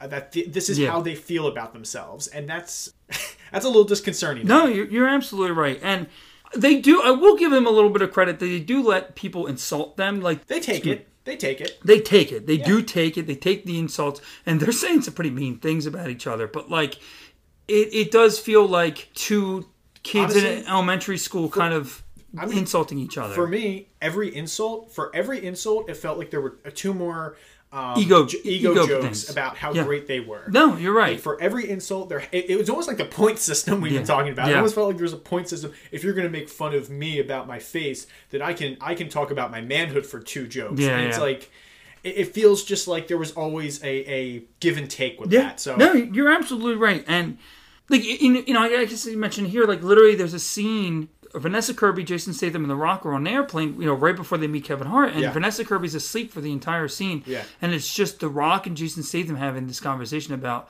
Vanessa Kirby wanting to sleep with The Rock, and it, it feels kind of creepy. It is creepy. Like, like I understand that there is kind of this relationship there, but like he's going, "Oh, she wants to climb this mountain. She can climb this mountain." And it's like, okay, if she was awake and could respond to it, that would maybe make it a little bit better. But she's asleep. In, she's in the scene, asleep. You can see her in the frame, Yeah. asleep, and he's just and he's talking about how she wants to climb this mountain and make sure that he says this well endowed mountain. Yeah. I mean, you're just like, dude. And I can tell you right now, if Hattie Shaw was awake, she'd break his neck. yeah.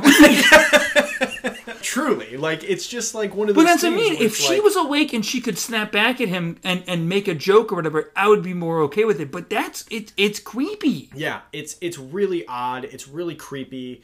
Honestly, it's it's stuff that you hear like toxic masculine men talk about. but that's where- exactly- where women are asleep or women aren't around and they're in this little group together talking about, you know, oh, she would totally sleep. It feels like that. It feels like you're in that group watching these two masculine, toxic masculine men talk about how much these women. Yeah, it's just. No, you're absolutely right because this this is the week we're recording this the week that we we released the fourth episode. Yeah. and in that episode, you mention that uh, when when Vin Diesel calls uh, uh one of the characters Fenix. Uh, a name. I don't want to say it here. You know, it's in the episode.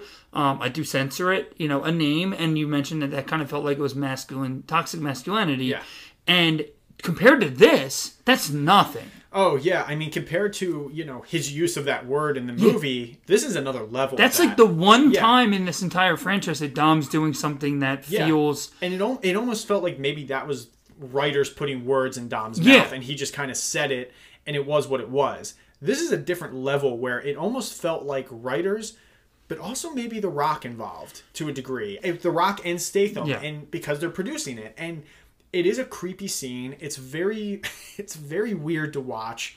It's uncomfortable because you know, it's just it feels like you're just in that group of like these bros Yeah. who Yeah. just you know want to talk about that's what they want to talk about and it, it, it kind of uh it brings it, it brings down not just the movie but also the character of Hobbs and Shaw to no. me. You're, you're Um, absolutely right. It makes them less interesting. Yeah.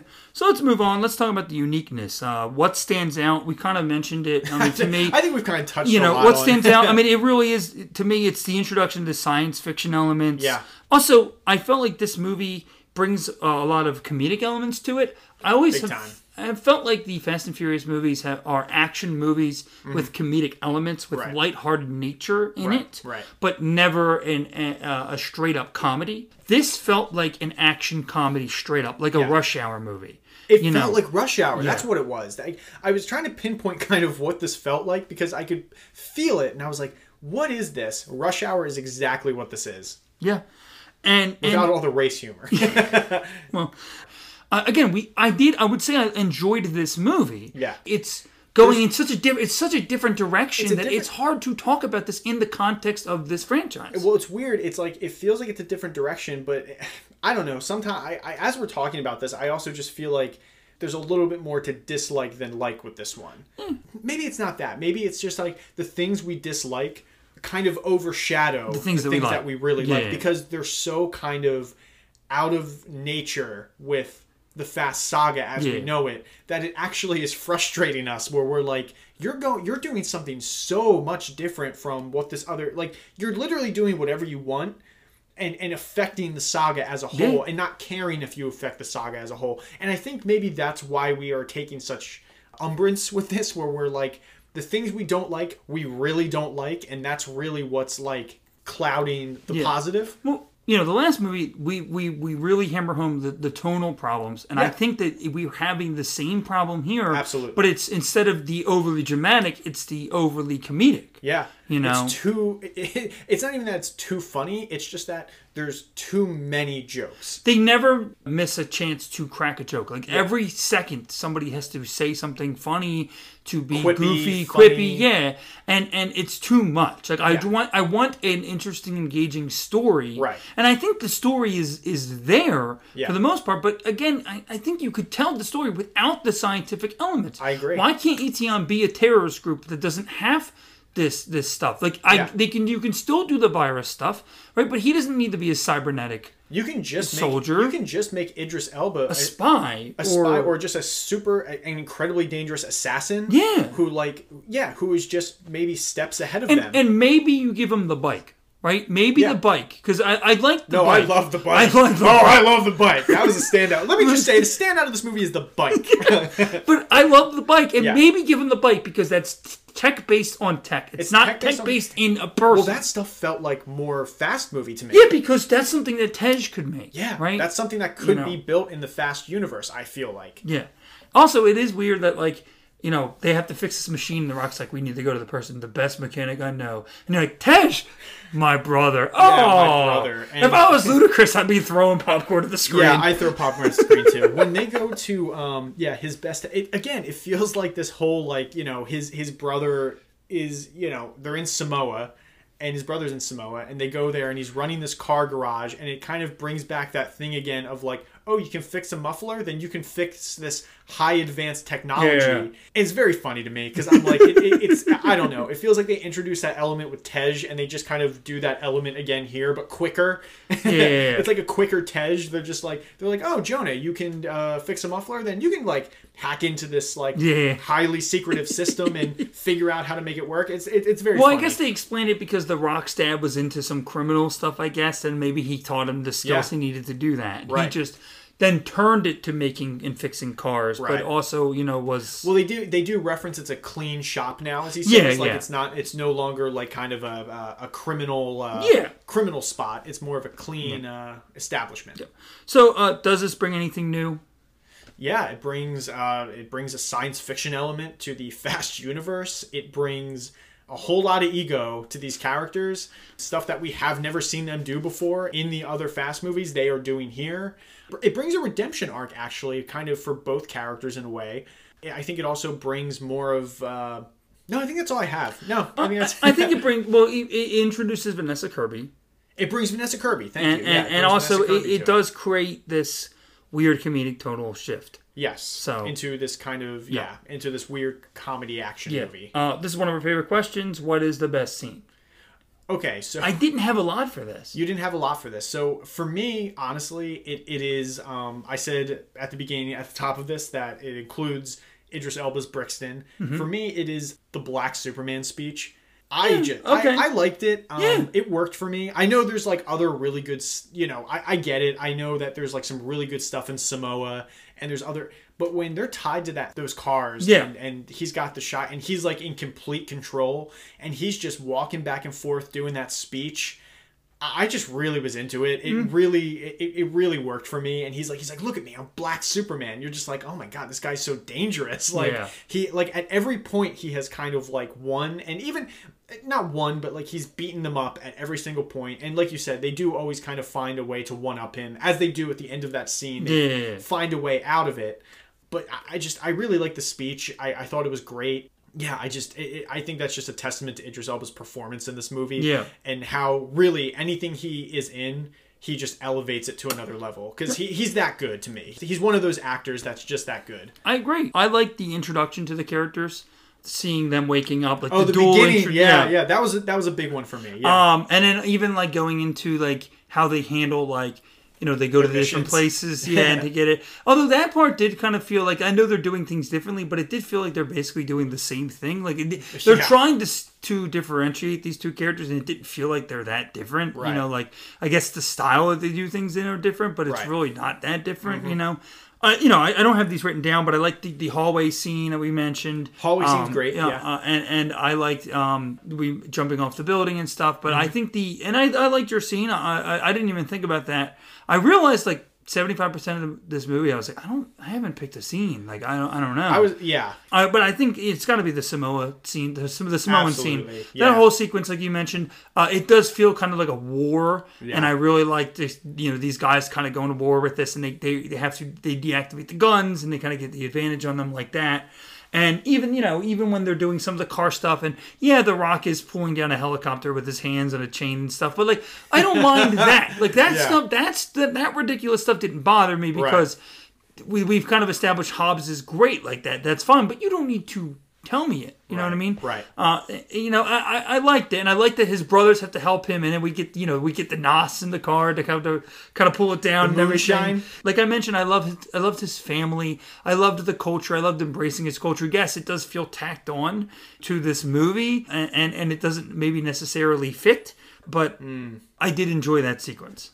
That's a great choice. Just from what you said there, just that it didn't fit with the sequence and it felt kind of tacked on. I just want to mention quick, because we didn't really mention it before, how this feels more like a Shaw movie Yeah, than it does a Hobbs So- and Shaw movie. So my thing about that is, I think that that this feels like Hobbs and Shaw one and two into one movie. Yes. And what it was is that they wrote a script and it was very based in the world. Like Hobbs, Hobbs is. I think Hobbs is on screen more than like. I think More Rock's on screen more than Statham. Yeah. Yeah. But it felt like it, this is the Shaw, the Shaw world. Like the Yeah. villain knows Shaw, right? The, Yeah. the the sister is it's Shaw's sister, right? Yeah. It might be a love interest for The Rock, but it's Shaw's sister, Right. Right? It's Shaw's villain. It's, Shaw's, sister. world. It's Shaw's right? world through a lot of it. a lot of it's set in London, things Yep. like that. Like it is Shaw's world. Like they try to make the connections by the CIA bringing you know them in and stuff. Yeah. But it does feel like the Shaw's world, and it felt like the Rock read the script and went, "But what about Hobbs?" It's like, well, Hobbs is there and he's doing us. No, no, but you're not embracing the Hobbs character. You need to do something with Hobbs. Well, well, we can do that in the next movie. No, no, no, no, no. You need to include it in It this needs to movie. be, dude. It we needs to be this we need to go to Samoa. Well, Right. well, is it going to make the movie kind of long? I don't care. We need to go to Samoa Right. and and they kind of tacked it on. And I don't think that this movie's badly paced. I was engaged for the most part. I near the middle. I, I almost took a nap near like the middle, but again, I don't think that's this movie's fault. I was feeling Hmm. sure? a little You sure? tired. Were you a little um, tired because of the movie? Maybe. But- you can be wrong. You can be honest. Uh, no, no, I don't think it was the movie. I, I think I was just tired. Okay. I, I, I didn't think it was that badly paced. I thought it was pretty good. I, I kept going. I was I was in for the ride. But yeah, it, it is long. It is long, and, and it does feel like there's a couple movies in here kind of jammed in here. Yeah, and it did for feel sure. like I mentioned. It does feel like The Rock kind of was like, well, no, no, no. You, I don't care. You you can't have it based in his world. I gotta have some representation Right, too. right. Even though that would that whole sequence, you could have done a whole second movie set in Samoa, right? That Yeah. sequence does feel a little rushed. You Yeah. could maybe make more of a. It's literally the last. It's not even 50 minutes technically. It's like because, thirty to forty Yeah, minutes. it's like maybe. 30 to 40 because the credits roll around like 12 minutes left in the movie Yeah. or something. So it yeah. Well, there's a lot of post credits. Stuff. There's a lot of post credit stuff, so it rolls around tw- 12 minutes. The credits start. So really, if it starts at the 50 minute mark, like you said, it's only like 30, 40 minutes of actual Samoa. Yeah, We were talking about it off mic, and I was like, I definitely want to mention how it does feel like more of a Shaw movie than it does a Hobbs and Shaw movie. no, you're absolutely right. And I guess we can talk about connectivity. Again, we've kind of mentioned this. The connectivity here, I, I don't feel like there really is I, any. I, I feel like the only connective tissue is literally Hobbs and Shaw and and Helen Mirren. and, and Helen Mirren, and that's kind of it. Like to the point that, like we mentioned, they don't even mention the other Shaw. they they don't mention the other Shaw brother. There's no mention of the other Fast characters. It's very much just And they mention Mr. Nobody once. Oh yeah, nobody is mentioned once as just kind of an off thing, like oh nobody recommended you, and that's it. Yeah. it's it's very that's really the only connective tissue I found. Yeah. so Yeah, I yeah, it, it doesn't feel like the same world. It really changes. Yeah. It's very based in science it's fiction. not it's not even the same Um, tone. Real quick, it doesn't really fit here, but I, I want to give you my pitch. I kind of mentioned I had a little bit of a pitch on ha- how to maybe fix this, and what I would do is uh, I take Ryan Reynolds out of the movie. Uh, Obviously, but no, but listen, because I think what hap- what the problem that they do is they try to bring Hobbs and Shaw together before they should have been. Right? I say take Ryan Reynolds out of the movie, take uh, Rob Delaney, move him over to he's the one who recruits The Rock. I don't think anybody recruits Statham. Mm. Sure. Okay? Statham has a connection to this. He doesn't need to be recruited into this mission. Right. His connection is his sister. So you have Rob Delaney, you know, and you get your little Easter egg with the director. You know, Rob Delaney recruits The Rock to come onto this mission. Okay. Uh, we don't know. oh, Well, I guess we do know, kind of, but we're, we're not supposed to know, or they don't say directly that this woman is Shaw's sister, right? We find out because, you know, Helen Mirren mentions, you know, you should reconnect with your sister. Maybe Shaw leaves that. Maybe he looks into it, figures out that his sister's kind of involved in this, Right. and he goes in. And I think the first time that they interact Uh-huh. should be when Hobbs is interrogating the sister, and then she's beating up the other guy, and then Statham shows up and he's like, "You and your girlfriend, no, that's my sister." That should be the first introduction, the reintroduction of these characters to each other. Yeah. Take out that whole we're recruited into this into the CIA, Yeah. and we're just insulting each other. You don't need that, and you cut out ten minutes of the movie. Right. I agree. I, I, agree. I, think that works. Although I will give them credit for they snuck two f bombs into this movie they did. They did. because they did. played it at the same time. They played it at the same and that's exact time. that's really clever. That's a, that's, that's a that's a cute trick. It worked. Um, yeah, no effing way. Like it works, and they both say it. And I guess when they took it to the board, they were like, "Ah, they're saying it at the same time. I guess you know we can't. It works. You know, it works. It's a, it's it's a trick. They got away with it. It's like I said, it's a cute trick. They Yeah, got yeah. away with it. They got away with Um, it. I agree with you. I think that actually works better. That's a good pitch. I like it, Is this a worthy continuation of the franchise? dude. I'm gonna be I'm gonna be fully honest with you. Worthy? No. No, I don't think it is. I, I- really I- don't. I I think think it's a- I think because they go so literally. I mean, I, I hate to use this analogy, but they go so off on a side road. Yeah. That it, it, it really isn't. I mean, it is a spin-off movie. They make sure of that. They make sure that they are doing their own thing. I said this before. It just feels like they don't even want to be a Fast and Furious Yeah. movie. No, you're So right. I'm going to be honest with you. I, I just I don't think it is. If you're asking me if it's worthy, no. I, I think it's it, it's its own thing, but I don't think it's worthy to. After F8, I wouldn't go like, oh yeah, Hobbs and Shaw is obviously the next great. No, it's not. I, I don't think it Yeah. is. I think it's a fun ride. It's got good characters. It's got good action, but it feels better as its own thing. Like if you showed me this movie and you didn't tell me it was connected, if I had never Yeah, watched the Fast and Furious movie and watched this, I think I would like this movie better Agreed. I completely agree. as a franchise movie. No, absolutely not. So when we were talking about scenes, I meant to mention, um, you know, we did mention, you know, we mentioned Samoa Samoa fight, the big ending fight, you know, where Hobbs and Shaw have to team up against Idris Elba Yeah. against, uh, you know, against uh, Brixton. Uh, we did mention that this does feel like a reference to these contracts that we mentioned in our bonus Yep. episode, that there were these weird contracts, like a point system, Yep. and it is like they come to the conclusion that one of them has to take a punch so the other one can get a punch Yes. in, Yes. and it felt like uh, Oh, the point system. Statham will take a punch, but the Rock so the Rock can punch, but then Rock has to take a punch so Statham can punch, and that did feel like it is like this, like almost trying to make fun of Vin Yeah. Diesel the self-referential and and this yeah. point system, Right. So, and I, I you know, I, I thought that was really interesting. I think I think it was clever. I liked it. Before we talk about the future of the franchise, let's talk about some casting and some fun facts. Yeah, Casting, I see a name there. yeah, yeah, I see a name. We mentioned, you know, we have an Eteon director here. There's nobody in the movie. It's a disembodied voice, right? Uh-huh. Keanu Reeves was in negotiations Could you imagine? to be the director in this movie. He's somebody we haven't mentioned to be a franchise star to bring into this. I haven't because I knew he was in this and I didn't want to bring his name up. Sure, I think that was the right move, and he would have been excellent in this fran. It's it's kind of. In this franchise, I don't think this is the role for him. I agree. I think in Hobbs and Shaw, it doesn't work. I think he would work better in a fast, Yes. mainline fast movie. Yeah. I think he would be an excellent choice. But for a Hobbs and Shaw movie, no. As the big bad, As too. the big bad, I just don't think. I think it's too. And again, I mean, this is the guy who's done The Matrix and you know, John Wick. and John Wick, but this almost feels a little too out of his depth. As Well, I not think out of his he's- depth, but I think it's just a little too silly I to a point. yeah. Well, I think he's too. I think he his action stuff is too serious. right. I know he he's done it because he does stuff like Speed and that's like an action, but it's it's goofy. Those are 90s though, Yeah, yeah. and it's been so long. And I know he did just do Bill and Ted. He really nailed that. Yeah. Again, but but it's to to do something like this to be a big bad in this movie now that we established that it is so ridiculous. It is Yeah. that's a difficult job, and I don't know if that's something that he's suited for. I think that he would be better. I also, I don't want to waste somebody like him in, in not waste, but like I don't want to use somebody like Hobbs him in Shaw. a Hobbs and Shaw. I want Yeah. him in a main franchise movie. Right, right. I agree know? with you. I don't think he fits in that world. Yeah. So he was in negotiations. The character did not physically appear in the movie. The role was eventually voiced by. It's credited by as Champ Nightingale, but it is actually Ryan Reynolds. Mm-hmm. Yeah, you Ryan figured Reynolds. it out. Yep, does the um, voice. He this now apparently this was considered just a replacement voice Mm-hmm. and was not intended to imply that Locke, the character Locke that going to plays, be is going to be the big bad. Yeah, it's it's so disembodied that you can't even tell it's Ryan Yeah. Reynolds. Honestly, like Yeah. as I was listening to the voice, I was like, I don't know who that is. Yeah, So- because obviously, like you know, he does say that he does have a relationship with Hobbs, and like people are thinking, like, well, that could be Ryan Reynolds' character, and you know, he, maybe he's mad that he doesn't have the, the he doesn't get the love back from Hobbs, and maybe that's why he's doing this. Yeah, But I don't, I don't no, think so. No, no, no, no. There's Um, no way. And again, I don't want to see that. Yeah. uh, the, the Rock reportedly uh, tried very hard to get Jason Momoa in this movie as one of his brothers, that would have been good. and, and he couldn't get him.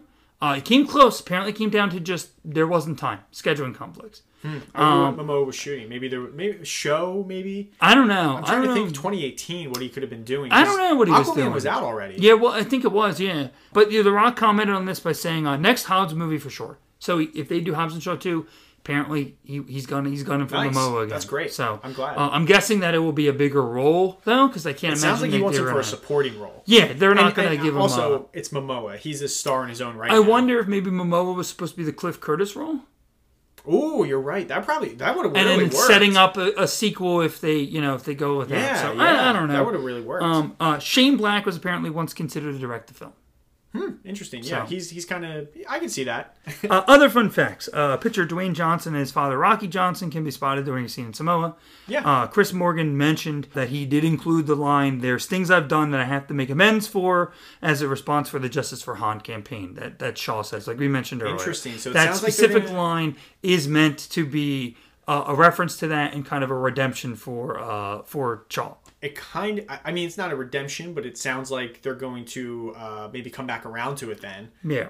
Idris Elba refused to say the line Black James Bond Yes. and instead got the line changed to Black Superman. And uh, the actress for Hobbs' daughter was switched from the previous film. The character was previously played by Eden Estrella and is now played by uh, Eliana Sua.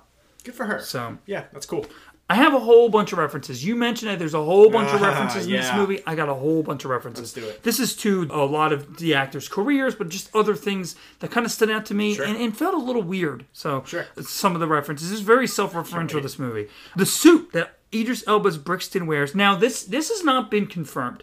I did look this Hmm. up. I saw a picture of this. It, it could be anything. I don't. Sure. I have not. I tried to see if anybody from the movie came out and said this. Right, right. But this is another one of the things that if this is what this is, this is a weird connection. Yeah. It has a, uh on like the right collarbone, like uh like three rectangles or a couple rectangles kind of connecting to look like a W, and that is the uh looks very similar to, if not is the Weyland Corporation logo. I don't know if you know what the Weyland Corporation Corporation is. The Weyland-Yutani Corporation is from the Alien franchise. It's the it's so the main to reference alien it's the main corporation in the franchise okay. that kind of starts all of it. Right, right, right. And Idris Elba appeared as an employee of the Weyland Corporation in the film Prometheus. interesting look I would buy that I would Yeah, buy that if that was like But uh, again, are they connecting this to are they- Alien? oh god because if they're connecting this movie to any franchise, why isn't it Jurassic Park? why isn't it Jurassic Park why is it alien why is it not Jurassic Park come on guys come on Or- Vin Di- or- guys or just imagine with me come on right now Vin Diesel right off the top right off a brontosaurus onto a pterodactyl and then he takes the car into a T-Rex's mouth chokes the T-Rex drives out and then gets into a uh, head-on fight with the Triceratops thank I you very much Or anything. The obvious one's Transformers. Yeah oh why haven't we talked about that Dom driving Dom- Bumblebee. I yeah, mean, why Dom, is Dom driving doing that? Bumblebee, Bumblebee. Um, you know, somebody somebody's in control of Optimus Prime. Yeah. That'd be incredible. Yep. Oh my god. A Mini Cooper is shown, like you mentioned, and Yes. Shaw mentions that he used the car for a job in Italy, referencing Statham's role in the Italian job. Yeah. So if you haven't seen that movie, go watch it. No, I'm just kidding. It doesn't. It's not important. David Leitch, director of Deadpool 2, contacted Ryan Reynolds about joining the film. Uh, Ryan Reynolds, Rob Delaney, and Eddie Marsan, uh, who plays the Doctor, Yes. are all featured in Deadpool 2. Nice. The Rock wears a shirt with an uh, the number seven on it. This Seven is e- bucks. either a possible reference to his his production company, Seven Bucks Uh-huh. Production, or to the fact that he's a seven time WWE champion. A seven-time WWE champion. Why is he even acting? When asked if he was going to hit Shaw with a chair, Hobbs says, No, I'm going to turn the some bitch sideways and stick it down your throat. A reference to one of his wrestling catchphrases. yeah, very famous uh, wrestling catchphrase. It's a different hole in the wrestling catchphrase, Yes. but Um, yes. yeah, it's a different hole. the backside one. Uh, multiple wrestling references in this film include uh, the phrase "can of whoop ass." The Rock does like shots, kind of similar to Stone Cold does. yeah, he does double shot. Yeah. yeah. Roman Reigns uses his signature moves, the spear and the Samoan drop. I don't know if you noticed I that. did see that, in yeah. this film. And Hobbs' daughter makes fun of him for his raised eyebrow, which Yes, is the people's yes. eyebrow. When he's uh, So- he's like, I don't do that, I don't do that, and then he goes, Oh, uh, wait, and he does the eyebrow. Yeah, it's fun. Kevin Hart appears in a small role in reference to his friendship and frequent collaborations with The Rock.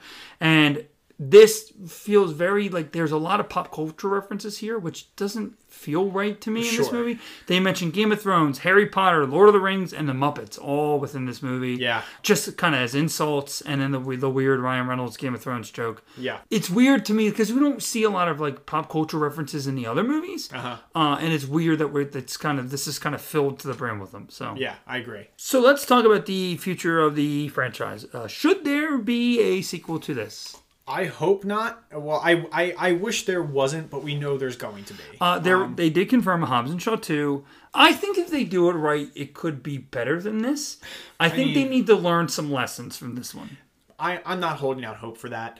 With The Rock and Statham producing, I, I just I don't know if that's going to be possible. Like I feel like they're just going to want to do the same thing and just make it bigger and crazier and dive even more into the science fiction. I just have a feeling that's where it's going to Yeah. go.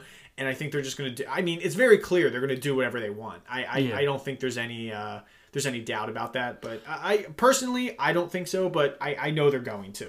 No, you're. I, I- get that. Um, I yeah, I have more interest in seeing these guys come back to the main series than than anything else. If they make it, I'll see it. Obviously, well, we have to. We have to see it. We have to see it. we have Um, to see Hobbs uh, and Shaw too. But I would rather see Shaw and Hobbs pop up in in the next Fast and Furious. Sure. movie. What do you want to see in the future if they do make a Hobbs and Shaw 2? What do you want to see? I want to see them tone back the egos big time. I think now that they've already kind of opened the can of science fiction, I don't think you can close that. You know, I think I, I wish they could pull it back, but I kind of think they're going to keep going in that direction. Really, I want the egos pulled back, and honestly, I kind of want some of the comedic elements pulled back a little bit. Yes. Um, that's a big one for me. But like I said, I, I'd like to see science fiction stuff pulled back, but I think they've already opened that can of worms, and I don't think there's any hope of putting a lid back on that. Yeah. No, that's basically what I how I feel. Oh, great. uh, I, I mean, I, I I kind of wrote down specifically uh, Ryan Reynolds is way too uh, much in this movie. I think you made your feelings clear. Um, but yeah, I, I don't think I need to uh, talk about that anymore. Big question: uh, What franchise star would you add to this franchise? I mean, look, we already in this movie alone we have The Rock, Jason Statham, Ryan Reynolds, and Kevin Hart.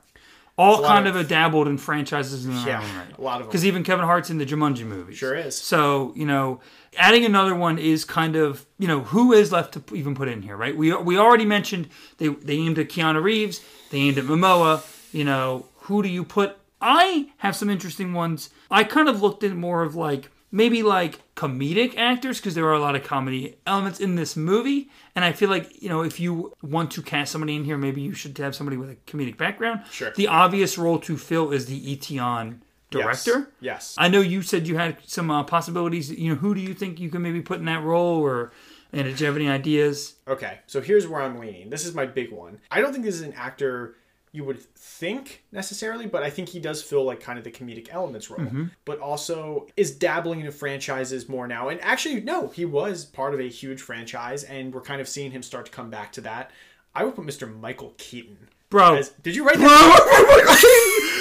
Yeah! You wrote Michael Keaton. I didn't see that. It's my main choice. I didn't see it. I didn't see it. I just said it. Michael Keaton is who you get. You get Michael Keaton, oh right? God, Like he's fantastic. this is the first time we've ever had this.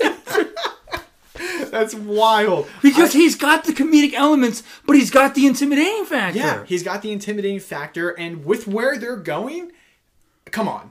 He would be excellent in this movie. He would be so good. I mean, this is right up his lane. Yeah, he- and like I said, he's starting to dabble in franchises more than he ever has now since Batman. So we're really starting to see him like go into that world and you know, he he will do a big franchise movie Yeah. like this. Yeah, yeah, yeah. And for a one movie role as the Eteon director, he would be awesome. Yeah, yeah, I think he would. Uh, other names I wrote down, um, some interesting ones. Just before I thought of Michael Keaton, I, I do have Mark Wahlberg. I know you're not a fan of him, but this is something that he would He do. would do it. He and would and do it. I think he would. I think he would could fit into this. I'm gonna be honest. I'm surprised uh, The Rock didn't get a Mark Wahlberg cameo. Yeah, well, I, I, I think that I think that he would be good because he can physically he physically fits the role. Right? Sure. You you could go with either a you know again we can have somebody who physically can can go toe to toe with these guys, Sure. Mm-hmm. or somebody who can mentally go toe to toe with these guys. Michael Keaton is the mentally go toe to toe with right. these- these guys. Uh, two other names I wrote down. Um, interesting choices are because I kind of looked at like who are like the comedic franchise actors, Sure. and, and, and that's kind of where I got Michael Keaton because uh, well, we know him like as Batman and stuff, but he is you know he Beetlejuice and Mr. Mom and stuff like that. Yeah. So um, Owen Wilson would be an interesting choice, choice because especially, especially after just working Loki. well, that's exactly what I was thinking. Yeah. like, he showed that he can kind of be merge the silliness with the seriousness in Loki. Yeah. and and, and something like this, I thought that would be really really good That's at a that. great choice. And the other one, this is a, this is a different pick, but it's Tyler Perry. Ooh, Tyler Perry. That's a great choice. I wouldn't have thought of that. he is known as this character, this Madea Uh-huh. character, right? But but when you see him out of that costume, out of that character, I think he's a really good actor from Yeah. what I've seen, and, and he can really kind of deliver. And and to see him maybe try to be intimidating and serious like this, I, I would like to see him try. Yeah. So that's fantastic. That's a really good choice. But I think the main Keaton- choice is Michael Keaton. the main choice is Michael Keaton. I'm gonna throw one more name out there just because I think this would be interesting. It's a male voice coming through the thing. What if it's a female though? On the other end, they're just disguising their voice. Sandra Bullock. yeah, well, I think we pitched her. Didn't we pitch her? in Have we pitched her I- maybe. I really Well, want Sandra Bullock yeah. in these movies. I'm just gonna say it. I think she would be excellent as the Eteon director. Like she's like she would be the one. Like it's disguising the voice as Yeah, a male because it voice, could easily And then you be- walk yeah. through that door, and it turns around and it's Sandra Bullock, and you go, "Oh my God, Sandra Look, Bullock." I'm never going to complain we get more women in these movies. Okay, uh, we're wrapping up here. We got to get into our rankings. This is this, this is tough, man. We haven't even done our we haven't even done our ratings. Uh, do you want to give our ratings now before Yeah. we do this? I think that would probably be best. Before I know you've kind of solidified your rating. Um, I'm still sticking with three. I'm sticking Ah. with three stars for me. I initially was going to give this um I was going to give this three and a half stars. I think I might stick with three and a half stars simply for the fact that I don't know if this is better, Uh-huh. but I think it's more enjoyable than the first four movies in this series. It is. Like if you I agree. ask me to pick Fast One, Two, Three, or Four, or Hobbs and Shaw to watch, yes. I'm going to pick Hobbs and Shaw because I think the, the action sequences provide a more enjoyable time. right. But I gave the first Fast and Furious movie three and a half stars. So I can't give this anything lower. Sure. And I stand by the Fast and Furious as being the first one being three and a half stars. It is. But I I think that's a better movie, but I Uh-huh. think this is more enjoyable. So I, I'm going to stick with three and a half stars just for a fun time. But the more I think about this movie, and I wonder if the more I rewatch this movie, if this is going to kind of really bring it down because like I mentioned, I really in the moment I was like, this is great, I'm having a great time. And the more I thought about this movie, the more my head started to spin and I was like, I Yeah. I th- I really at one point during this week, I said to myself, I think this movie is going to break me. I think I, I think this is going to get worse with more watches. Yeah. That's how I feel about it. I have a ranking of where I would put this. Yeah. All right, well let's go through our ranking. This is now the ninth film, so it started Yeah. number nine. Uh, let's do nine. Too Fast, Too Furious, Eight. Tokyo Drift, Seven. Fast and Furious 4, Six. The Fast and the Furious, A five. Hobbs and Shaw. Yeah, yeah, that's, that's exactly what I'm thinking.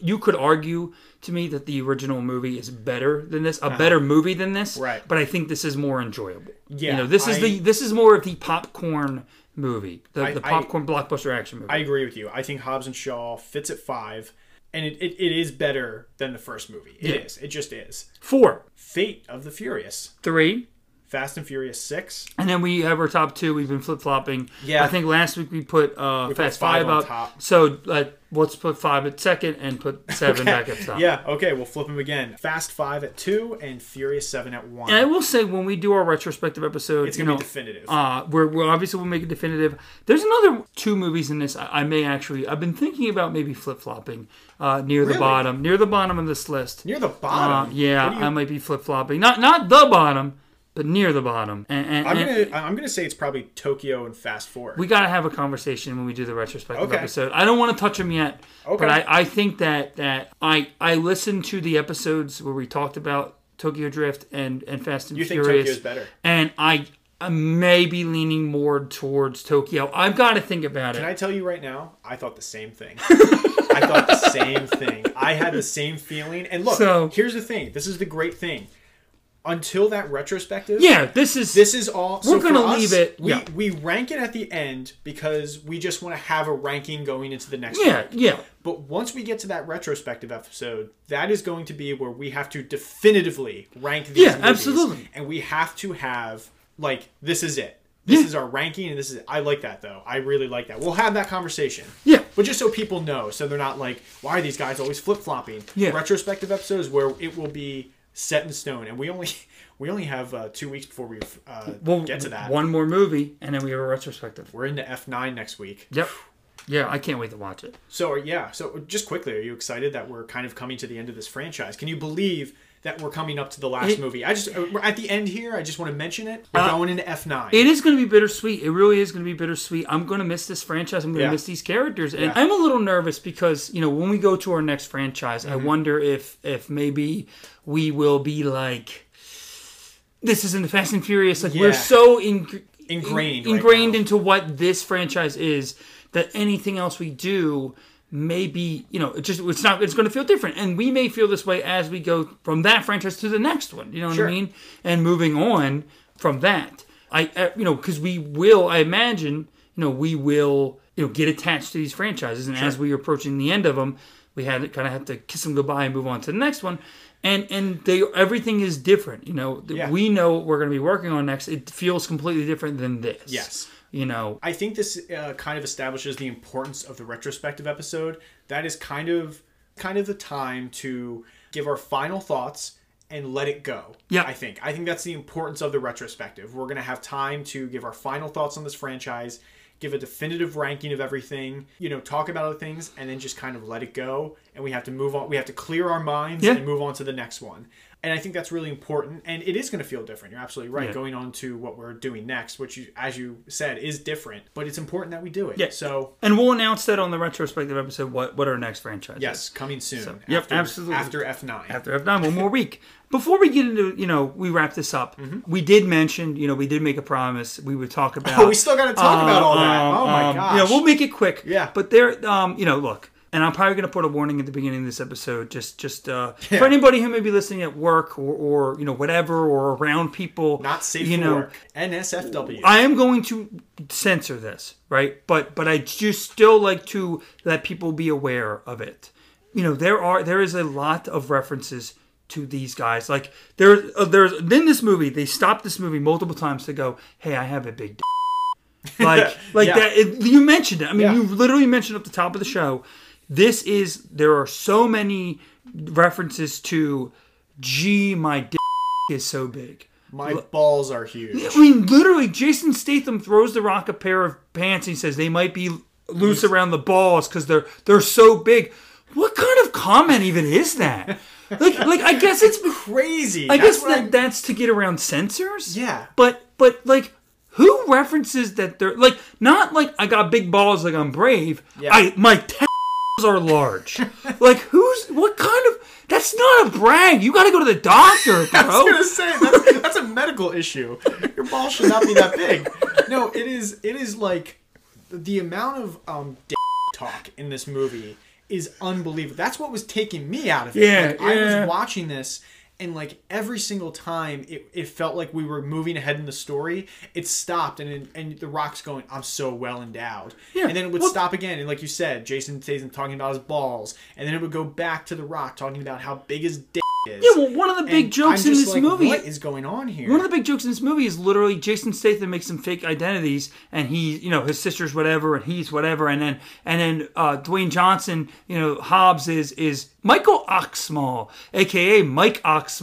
Do you get it? Isn't that it- not that wonder? Isn't that hilarious? How great is that? And it's, Oh. it's wild. I mean, I really like that. Those dialogue choices for me. That's what made these characters less interesting. Well, that felt like th- that is a joke from the 1990 season of The Simpsons Yes. that Bart would make on a prank phone call to Moe's Town. yes, and that is such a like dated joke. Like, why are you going? That's such a dated and cheap joke. Why are you going for that? And then the end of the movie, the end the movie with a joke that the police are looking for Hugh Anus. Like what? Hugh Janus. Yeah. What? What? Hugh Janus. Hugh Janus. Does everybody get it? But It's it's really. that's I mean, how you end the movie. That's how. That's your post credit scene. That's how you're ending the movie. That's what you're gonna leave people with as they walk out of the theater. Not like a, a an exciting like here's what we're thinking for Hobbs two. We're gonna leave it on a on a on a butthole joke. Yeah. That's what we're gonna do. Yeah. And I, I just couldn't really stand that dialogue and and having to listen to them go back and forth. Like I just I, I was like, oh my god. Like he was constantly just you're gonna walk in there with your dick and it's to be small and it's to be a tiny little p- and you're just like that's my Statham. Thank you. Thank you everybody. Please put your hands back on your steering steering wheels. Stop applauding. It's going to be okay. it's just like that. It, it, it is very. It, it it's very. it takes like, you out of the movie is Yeah, what we're saying. Like, a lot. like, look, we're not. And that, and that was what I was trying to say earlier with Vin Diesel. Vin Diesel at no point, like you said, over the course of eight movies, never talks about how big his dick is, how huge his balls are. he doesn't have to. No. Because he's just cool. Like, you just know. And, it, I, well, you don't know. We don't know. But like, I've never seen it. But, it, but it's like one of those things where, like, I think you made a really good point where the, the difference in egos where you're saying Vin Diesel out of eight movies has never ever once referenced that whereas you move to this movie and it's two guys who can't stop talking about Yeah. it and it's like it feels like you are watching Yeah. and i think this ta speaks to your point even more of it feels like you're not watching characters it feels like you're actually watching how these actors actually Yeah. feel about themselves and are maybe just referencing themselves so much and how how huge their junk Yeah, is well- they just can't stop talking about it and it's like is that really Well, the like the depth of your character The Rock makes a joke about Jason Statham having these all these cars about having to overcompensate. Yet he's the one that won't stop talking about him him and, and how big he is. yeah he's like he's like oh overcompensating a bit he's like and but even statham oh if anything i'm undercompensating. Yeah. like it always has to be mm-hmm. back to like no my is big. Yeah. it's just kind of like But why who- do we have to keep doing this? Like- just drop it. First off, it like, felt like a comedy from the 2000s that's what i want to say Yeah. it felt like Yes. a comedy from the 2000s First off, we're not prudes. Like, like we're, it's not like we're. I'm not offended by this, right? But like, and like, in you know, we use language in our own personal lives. No, I do censor this podcast because you know we're putting it out in public, and and I don't know who's listening to it. Sure. Um, you know, just because I don't want anybody to be offended. we you try know? we try to censor ourselves here Yeah, and- but but like it, it's just who talks like that, Andrew. Uh, we have been friends for we've been very very close friends for eleven years at least at, At least, least. eleven At years At least 11 years. and and and even more than that. And I've never once we you've never said it, I've never said it. We've never said it. We've never had this conversation about it. Who talks like that? Nope, maybe that's too much information. but no, no. no, if they're creating this situation where you know, like they're acting like this is how men talk, and it's like you're you're putting out a false image here. This is not how every man talks, and nor should they. There shouldn't be side conversations where they're just going, "God, I'm so big." Like nobody wants that. No, it- that's for me. That's uncomfortable. Yeah. When uh, like I, I don't I don't care how big your is. I really don't. It, it, it doesn't matter to me. I don't care and I don't want to hear it in a movie. Like, No. I don't need to hear these actors claiming how big they are. Why do I care about No, that? it- like give me give give me more depth to the Hobbs and Shaw character Yeah. more than just this physical thing you're so infatuated with, you know? if there was one or two, but it's to the point that it is like I mentioned to you, like I literally texted you, like when you watch this movie, keep this in mind, Yeah. just how big they Yeah, are, and just- you're like, ha ha ha, and then you're like, oh man, you're you're right, Yeah, like, you're right. you're I mean, right. It's, it's crazy. They just constantly talk about it and it's it, it, for this movie in this franchise. If again, if this was its own thing, it's you can do whatever you want. I don't care. But you you you are taking over. they are hijacking this franchise Yes. and doing whatever they want Yeah. with it. Yeah. And it's it's ridiculous. It is crossing a line of this franchise. I mean, like I mentioned, I understand why Vin Diesel's upset because they made something and he, and they went, but we're gonna take that and we're gonna make something completely different and we're gonna use your name. Yeah, that's what really got me. I was yeah, it's it's really wild. They're doing whatever they want. We're gonna use your name and we're gonna do whatever we want. We're gonna make it a science fiction comedy action movie, and you're just gonna deal with Vin Diesel. Sorry, but look. Look, I, think- don't want to go on a I- tangent. Let's let's not go on for too long. Yeah. I think that's I, I I think it's important that we just talked about it though because I wanted to put out there that I don't think it's putting out the right image for males yeah, that these two main characters are talking about this all the time. And I think it, it takes away from the movie. It takes away from, I don't know, just the story in general, but also just does. it, it just, to me, it just puts out the wrong, because the majority of people who are seeing this movie are maybe teenage boys. They don't need to be seeing this and, and thinking But- that this is how men talk. it feels like this Please, is the, that's for the, humor they're God. going for. Yeah, though. and I know that's the humor they're going for, but for the love of God, let's not breed another generation to just talk like this. It's Yeah. just, you know, so I just want to say that. No, you're absolutely right. And with that, another show comes to an end. A thank you to Tony as always, and a big thank you to all of our listeners. We truly appreciate every person who gives us a chance. Uh, we're having a great time doing this, and we hope you're enjoying listening as well. Uh, we are available on most major podcasting locations such as Apple Podcasts, Spotify, Google Podcasts, and some more. Give us a follow on Twitter and Instagram at FranchiseMePod. You can see all of our rankings on Letterboxd. Uh, our username is FranchiseMe. It's one word. Uh, you can send us an email, franchisemepod at gmail.com. Next week, all roads lead to this as we reunite the crew one last time for now as we discuss the newest film in the Fast franchise, F9 The Fast Saga. Yes. We are beyond excited on this one, and we'll see you next week. Alrighty.